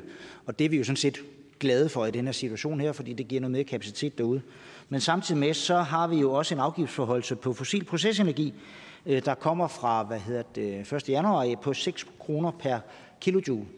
Og det gør jo, at virksomhederne bliver ramt endnu hårdere. Og det var jo for at sætte prisen op, for at virksomhederne sådan skulle komme i gang med den grønne omstilling. Men mener ordføreren ikke, at vi står i en situation nu, der er jo sådan set ikke behov for at lægge øget pris på energi i øjeblikket. Jeg tror, både virksomheder og den der almindelige dansker har en pris nu, der er så høj, så det her med at mindske forbruget, det skal man nok finde ud af. Så hvis ordføreren kan eller vil svare på det, var det ikke en idé at enten fjerne det helt i forhold til den her afgiftsforholdelse på fossil procesenergi, eller i hvert fald udskyde det, så vi ikke presser virksomhederne yderligere i den her situation? Ordfører? Det er jo i hvert fald helt sikkert. Øh, jeg møder også virksomheder derude, som i den grad er presset på, hvad gør vi nu i den her givende situation? Stiller tilbage til olie, kul, stiller øh, nogen til fast brændsel, fordi det, man har til rådighed i stedet for naturgas, og man, i, man, man leder efter den rigtige løsning, fordi man er så presset, som man er i, i øjeblikket. Og der er ingen tvivl om, at vi alle sammen ønsker en langsigtet omstilling til fossilfri energi, og at det her øh, problem er midlertidigt. Jeg har ikke mandat til at øh, gå af det spor, som øh, ordføreren her giver gode idéer omkring, og det må så tages med i forhandlingslokalerne. Tak til den socialdemokratiske ordfører. Der er ikke flere korte bemærkninger til ordføreren. Næste ordfører kommer fra Venstre, og det er hr. Torsten Schack Petersen.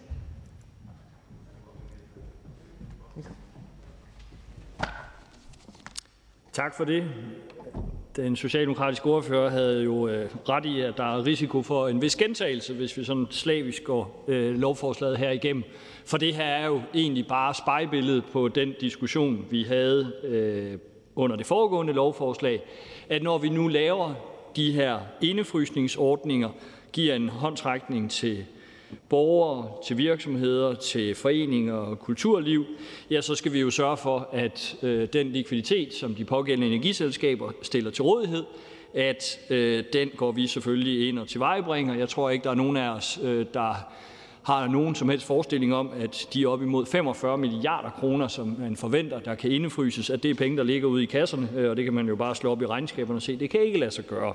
Så derfor naturligvis, når øh, vi politisk beslutter, at borgere og virksomheder skal have en rettighed over for deres energiselskab, så må vi selvfølgelig også dække af på den anden side, og derfor lovforslaget her, som sikrer et statsligt likviditetslån til energivirksomhederne, så de kan gennemføre det, vi drøftede under det foregående lovforslag, og også en statslig garantiordning, når der sker overtagelse af de indefrostende krav, også til den ordning, der er for de energiintensive virksomheder, ja, øh, så er der også et øh, statsligt likviditetslån på vej med det her lovforslag. Og endelig så er der også med det her forslag et tilskud til de boligforeninger, som skal håndtere den situation, som jo adskiller sig fra øh, man sige, de øh, kundeforhold, der gælder, hvis man bor i øh, eget hus, altså hvor man jo som forbruger har et individuelt kundeforhold til sit energiselskab. Der forholder det sig anderledes, hvis det er i en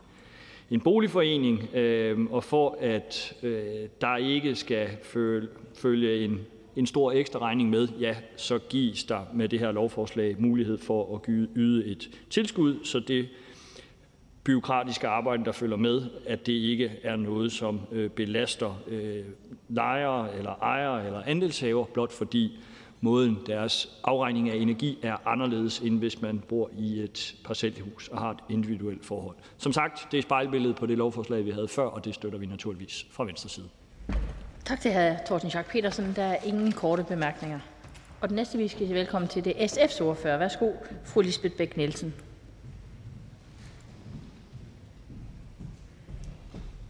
Værsgo. Tak.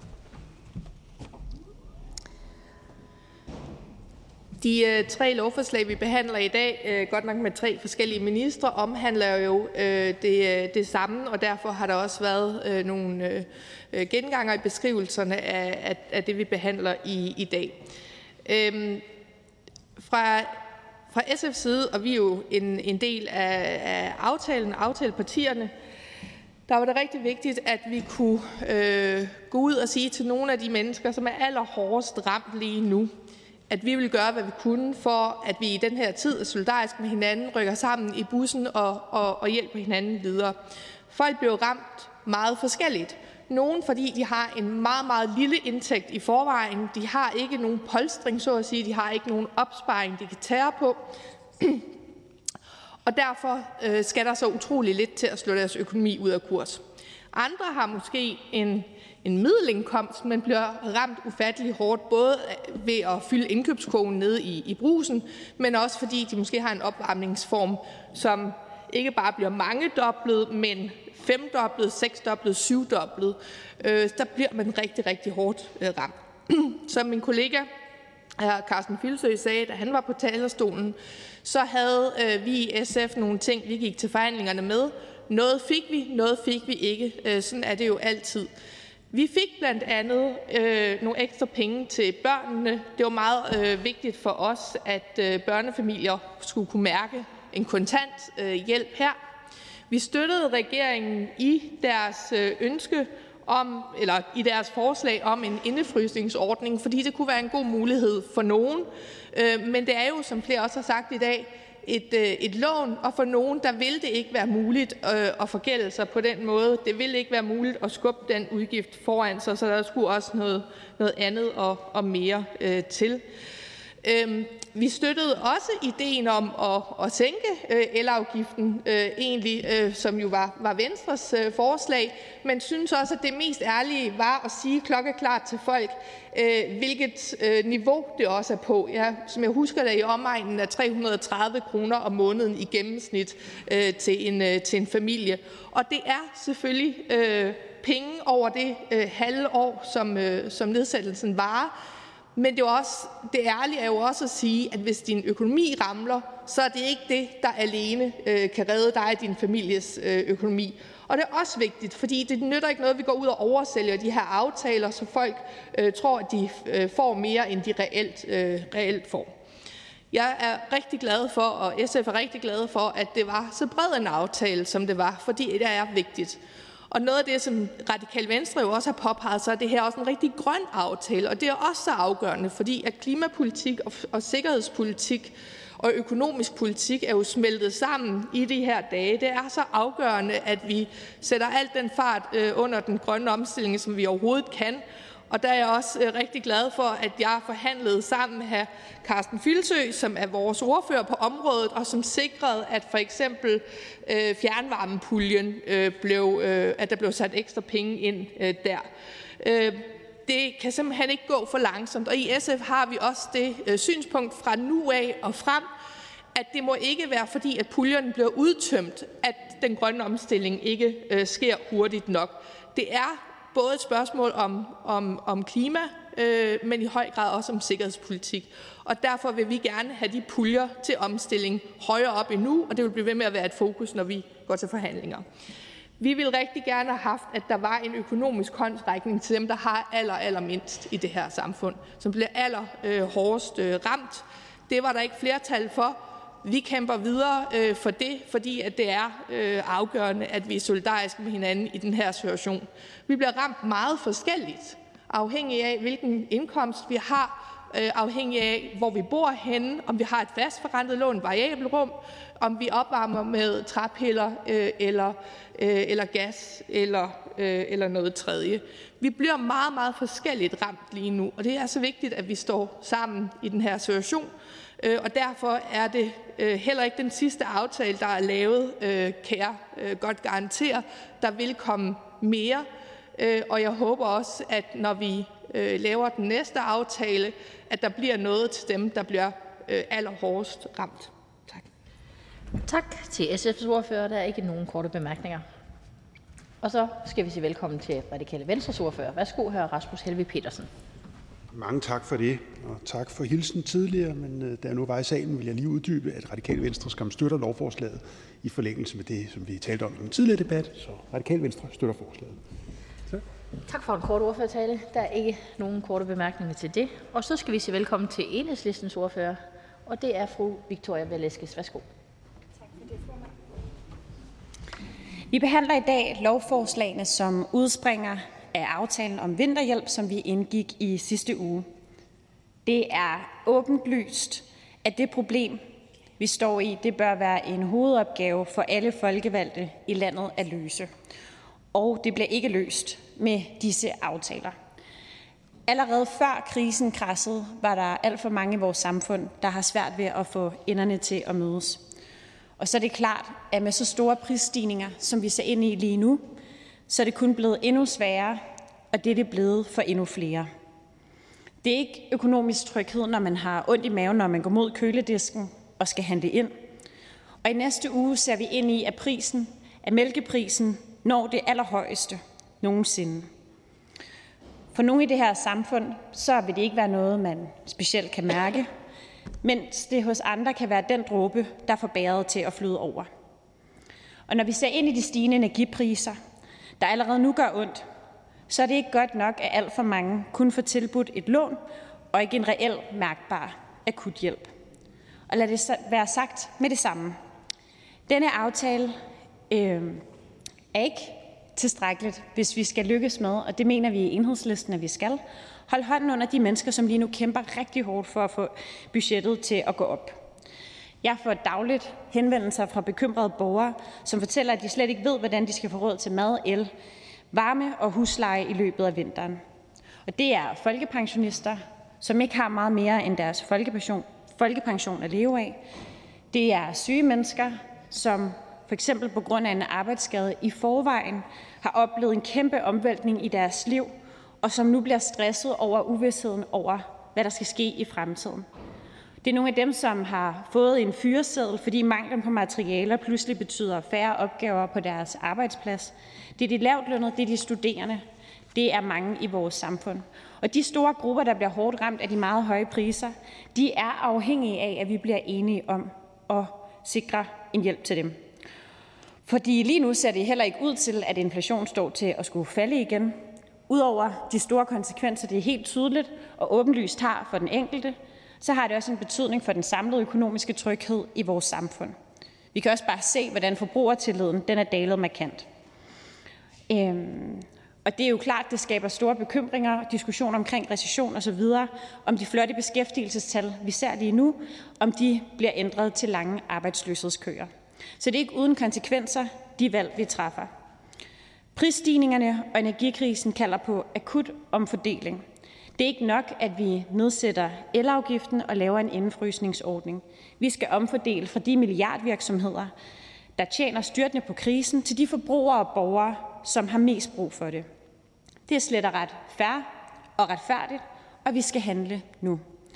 I enhedslisten der vil vi indføre en skat på overnormal profit og give det milliardstore proveny tilbage til lavindkomstgruppen som tillæg til den grønne check. IMF har fremført, at de stigende fragtpriser i shippingindustrien har medvirket til den globale inflation.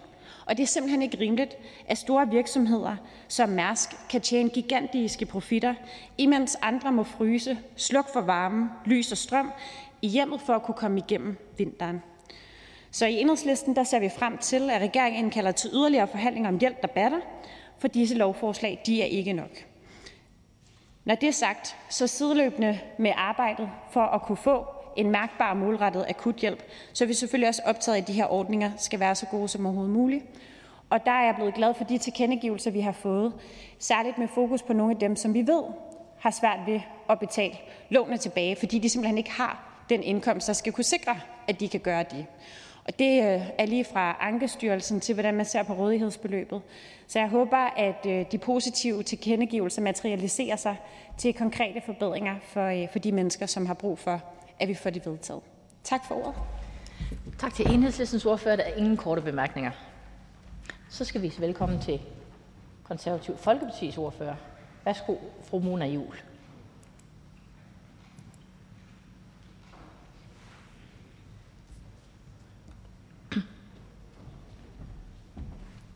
Værsgo. Tak for det. Og tak for ordet. Voldsomme tider, det kræver hurtig handling. Det er de fleste partier i Folketinget, uanset hvem der sidder for bordenden, heldigvis parat til. Det kræver ordentlige politiske processer. Det kræver, at vi hver især selv byder ind. Og det kræver, at vi tager det sure med det søde. Med hensyn til de politiske processer, er det, som det plejer med den her regering. Energikrisen er ikke pludselig opstået. Den har været længe undervejs. Ærgerligt, at regeringen først vil tage action her kort før målstregen, altså lige inden der starter et nyt folketingsår. Det giver et forhastet forhandlingsforløb og en forhastet lovproces. Med hensyn til selv at byde ind, har vi blandt andet foreslået sænkelse af elafgiften, som vi også gjorde allerede i sommer i vores skatteplan 2030. Og vi har gerne set den lave elafgift gjort permanent. Det forfølger vi selvfølgelig stadig. Vi har for eksempel også budt ind med fuldt finansierede skattelettelser, så danskerne kan beholde flere af deres egne penge, som er særlig vigtig i en tid, hvor det er svært at betale regningerne. Fuldt finansieret naturligvis, som altid og særligt i en tid med bullerne inflation. Med hensyn til det sure med det søde, så vælger vi at bakke op om hensatsordningen til virksomheder og husstande for aftalen fra den 23. september, altså forleden. Ikke fordi løsningen er perfekt, nem at håndtere, eller har lave administrative omkostninger, eller for den sags skyld redder alle med deres tårnhøje regninger, men fordi det forhåbentlig kan være en hjælp for nogen, og fordi den samlede aftale rent faktisk giver en besparelse på 1% på store dele af statens budget. Jep, I hørte rigtigt. Det er faktisk lykkedes at få regeringen med på en stor besparelse, selvom det jo ikke lader sig gøre, når det er konservativt, der foreslår det samme. Men pyt, det vigtigste er, når det lykkes. Og da jeg endnu ikke har hørt regeringen rose netop den del, så synes jeg da lige, at jeg vil fremhæve det. Jeg tror ærligt også, at de fleste danskere vil synes, det er ret vildt, at de skal spare. At virksomhederne skal spare, foreningerne skal spare, men det offentlige skal ikke. Ros også til Erhvervsstyrelsen, som jeg kan se har taget de konstruktive briller på. Tak for at lytte til høringssvarene og ret til i det omfang, det er muligt. Jeg er helt med på, at EU's krisebestemmelser ikke er nemme at arbejde med, men I har lavet et godt stykke arbejde allerede her. Nu vil jeg se frem til udvalgsarbejdet i dag og i morgen, og så kan vi komme videre med lån til el-, gas- og fjernvarmeselskaber, således at de har likviditet til at udskyde en del af energirenoveringerne for husholdninger og små og mellemstore virksomheder. I mellemtiden så vil jeg opfordre de selskaber, der har mulighed for det, at droppe de her store akontoopkrævninger, som de kører med for eksempel per kvartal, og i stedet køre med månedbetalinger. Det vil hjælpe rigtig mange, særligt for dem, der ikke lige har en ferie øh, planlagt, som de kan aflyse, som ikke har taget et ekstra job eller mulighed for det, eller ikke har mulighed for at energirenovere eller på anden måde løse udfordringen. Fordi på trods af vores forsøg herfra i dag, så kan vi politikere ikke på nogen som helst måde ændre på, at der er en inflation, også uden for landets grænser. Tak. Tak for ordførertalen. Der er en kort bemærkning til ordføreren, og det er fra fru Victoria Valeskis fra Enhedslisten. Værsgo. Tak for det, og jeg synes også, det var en god opfordring, der kom til sidst, og det er noget, jeg synes, der er kendetegnende ved ordføreren, konkret og, og konstruktivt, så det, øhm, det er jo bare dejligt. Og i, i forlængelse af det, og også fra et tidligere samarbejde i forhold til coronahjælpepakkerne, så vil jeg bare høre, om ordføreren vil være med til at se på nogle ting i udvalgsarbejdet og i forhold til udmyndning af denne her aftale, for eksempel sagsbehandlingstiderne. Øhm, for det er noget af det, som jeg i hvert fald godt kan være øh, bekymret for, at nogen, der skulle komme i klemme, at de så yderligere kommer i klemme af, at der er en lang behandling af deres sag. Det vil jeg i allerhøjeste grad være med til at se på. Øhm, vi havde også en teknisk gennemgang i går, hvor jeg blandt andet spurgte ind til det her med, øh, når nu at man for eksempel som virksomhed har fået, fået et lån, bliver man så pisket rundt i manesien efterfølgende, når man skal betale tilbage. Fordi det så vi jo under coronalånene, at der var altså nogle udfordringer, når man så bare råd til gældsafvikling øh, allerede øh, dag et, og man ikke havde fået nogen advarsel. Og der kunne jeg forstå, at øh, man kører to rykker, inden man kører det videre til almindelig procedure. Og så der er nogle ting, vi kan gøre bedre den her gang, og det håber jeg også, at vi kan gøre i udvalgsarbejdet den her gang. Victoria Valeskes, værsgo. Det synes jeg lyder super godt og meget enig. Og der tænker jeg også, at det er vigtigt, at vi, at vi følger det tæt. Fordi selvom at, der, at det er lykkedes, og det synes jeg er godt, at man har lavet så konkret en model allerede nu sammen med elselskaberne, at så er det jo ikke noget, vi har gjort før. Så på den måde så er det vigtigt, at vi følger det løbende og ser, om der er nogle nye ting, som kræver vores opmærksomhed. Rune Jul. Vi er helt enige. Lige på det punkt er Enhedslisten og Konservative fuldstændig enige. Alt det der, som ordføreren kom med tidligere omkring øh, overnormal profit og sådan noget, det tager vi lige en anden dag. Tak til den konservative ordfører. Der er ikke flere korte bemærkninger. Og så skal vi sige velkommen til Danmarksdemokraterne, tak. og det er hr. Dennis Flydtkjær. Værsgo. Tak for det. Det her lovforslag kommer jo i direkte forlængelse af det første lovforslag, vi behandlede her for lidt øh, siden, hvor det her omhandler, at man også skal give Erhvervsstyrelsen mulighed for at håndtere den her øh, låneordning, ved at man blandt andet kan give lån til el-, gas- og fjernvarmeselskaber, så de kan yde den likviditet til selskaberne, så de faktisk igen kan sende pengene videre til, eller i hvert fald kan sige til danskerne, at de ikke skal betale regningen lige nu. Så er der et par andre ting i den, hvad man håndterer, hvis folk så ikke kan betale, og tilskud til boligforeninger, men alt i alt kommer det jo forlængelse, som sagt, af det andet lovforslag, så derfor kan vi i Danmarksdemokraterne øh, godt støtte lovforslaget. Tak for ordførtalen. Der er ingen korte bemærkninger. Og så er det DF's ordfører. Værsgo, hr. René Christensen.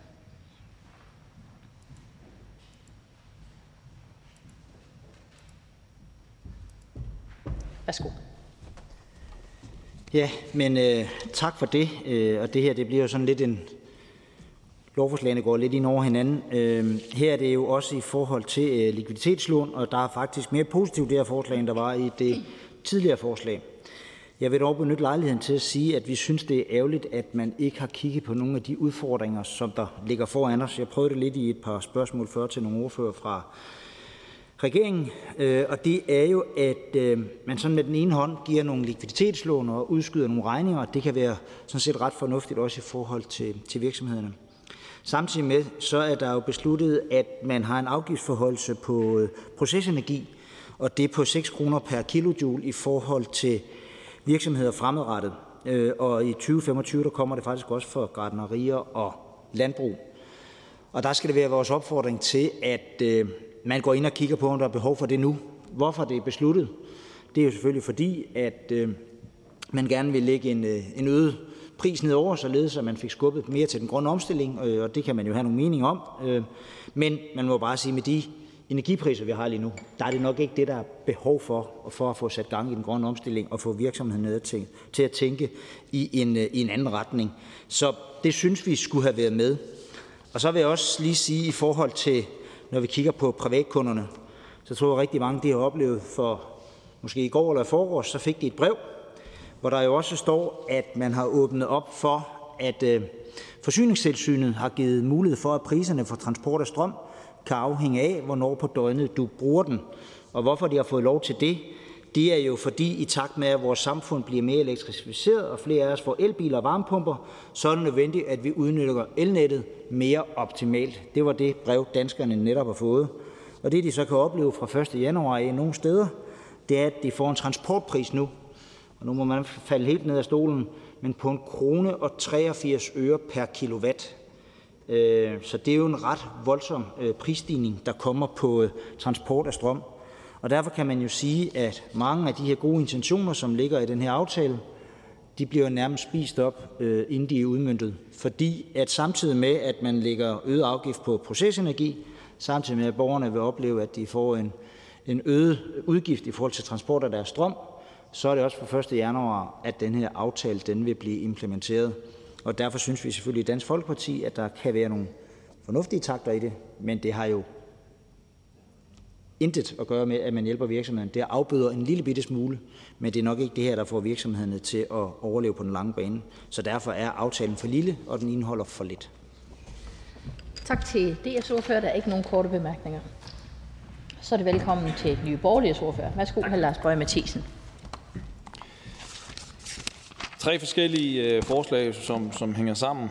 Øhm, til den her jeg tror jeg, vil, vil knytte et par kommentarer til, til selve lovprocessen, som, som jeg synes er, er kritisabelt. Vi står jo ikke, ja, vi står i en situation med stigende priser og, og inflation. Det er ikke en, nyt, en ny problematik. Øh, det, det har været, øh, ja, det, inflationen har været stigende siden, siden sidste efterår. Øh, og, og så bliver, bliver de her ting hastet igennem. Og hastet igennem så meget, at, at når man kigger ind på, på lovforslag, når man så kigger ned under punktet omkring økonomiske omkostninger for erhvervslivet, så står der ikke noget. Administrativ omkostning for erhvervslivet, så står der ikke noget. Man har simpelthen ikke kunne kvalificere, inden man stemmer det her, skal stemme det her igennem i Folketinget, hvad det har af udgifter for, for, for erhvervslivet, økonomisk og administrativt. Det synes jeg er kritisabelt. Øh, og, og, og jeg vil ønske, at fordi mange af de her ting skal jo træde i kraft, kan man sige, fra, fra, 1. fra 1. januar. Jeg vil ønske, at man, at man, man har taget sig tid til at kvalificere det her, så, så man vidste, hvad er, det, man, man, hvad er det for en regning, man lægger ud på erhvervslivet. Det synes jeg vil være rimeligt, og det synes jeg ville være fair, at, at man har gjort det. Øh, der, der ligger også stadigvæk en udfordring med, med, med EU-statsstøtteretten. Øh, når vi vedtager det her, ved vi reelt set ikke, om det kan, træde, om det kan, om det kan lykkes. Øh, og, og jeg håber da, altså, øh, om man så hvilken holdning man har til EU eller andet, så håber jeg da, at det, man vedtager her i Folketinget, det går igennem EU-støttelovgivning.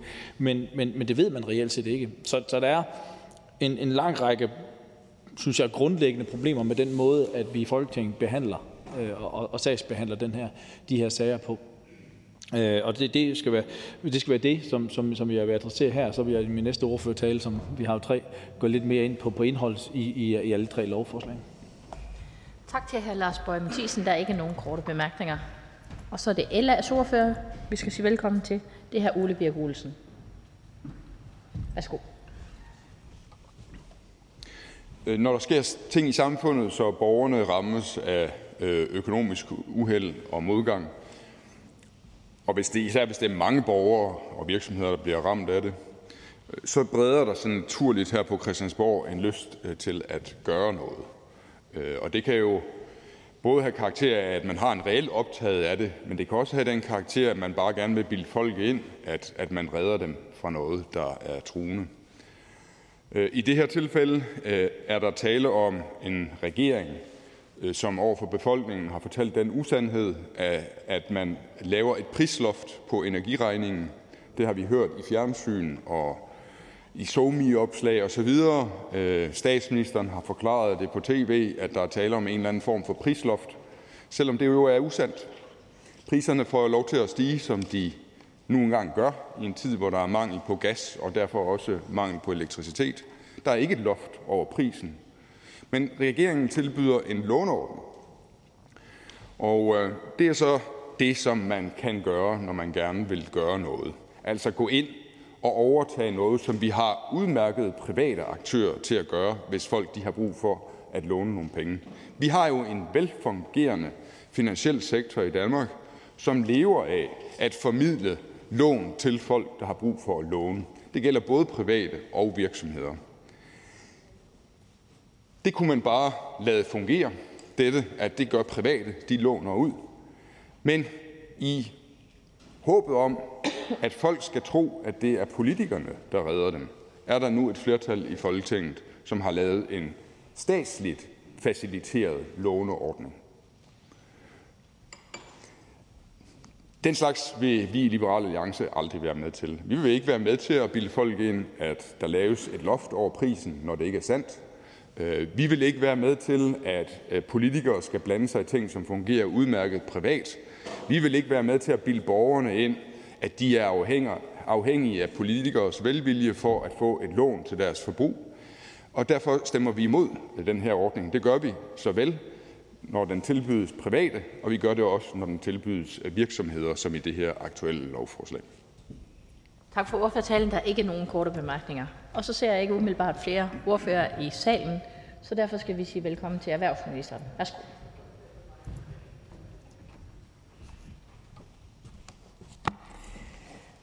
Tak til øh, ordførerne, og tak også til, øh, til Folketingets partier, både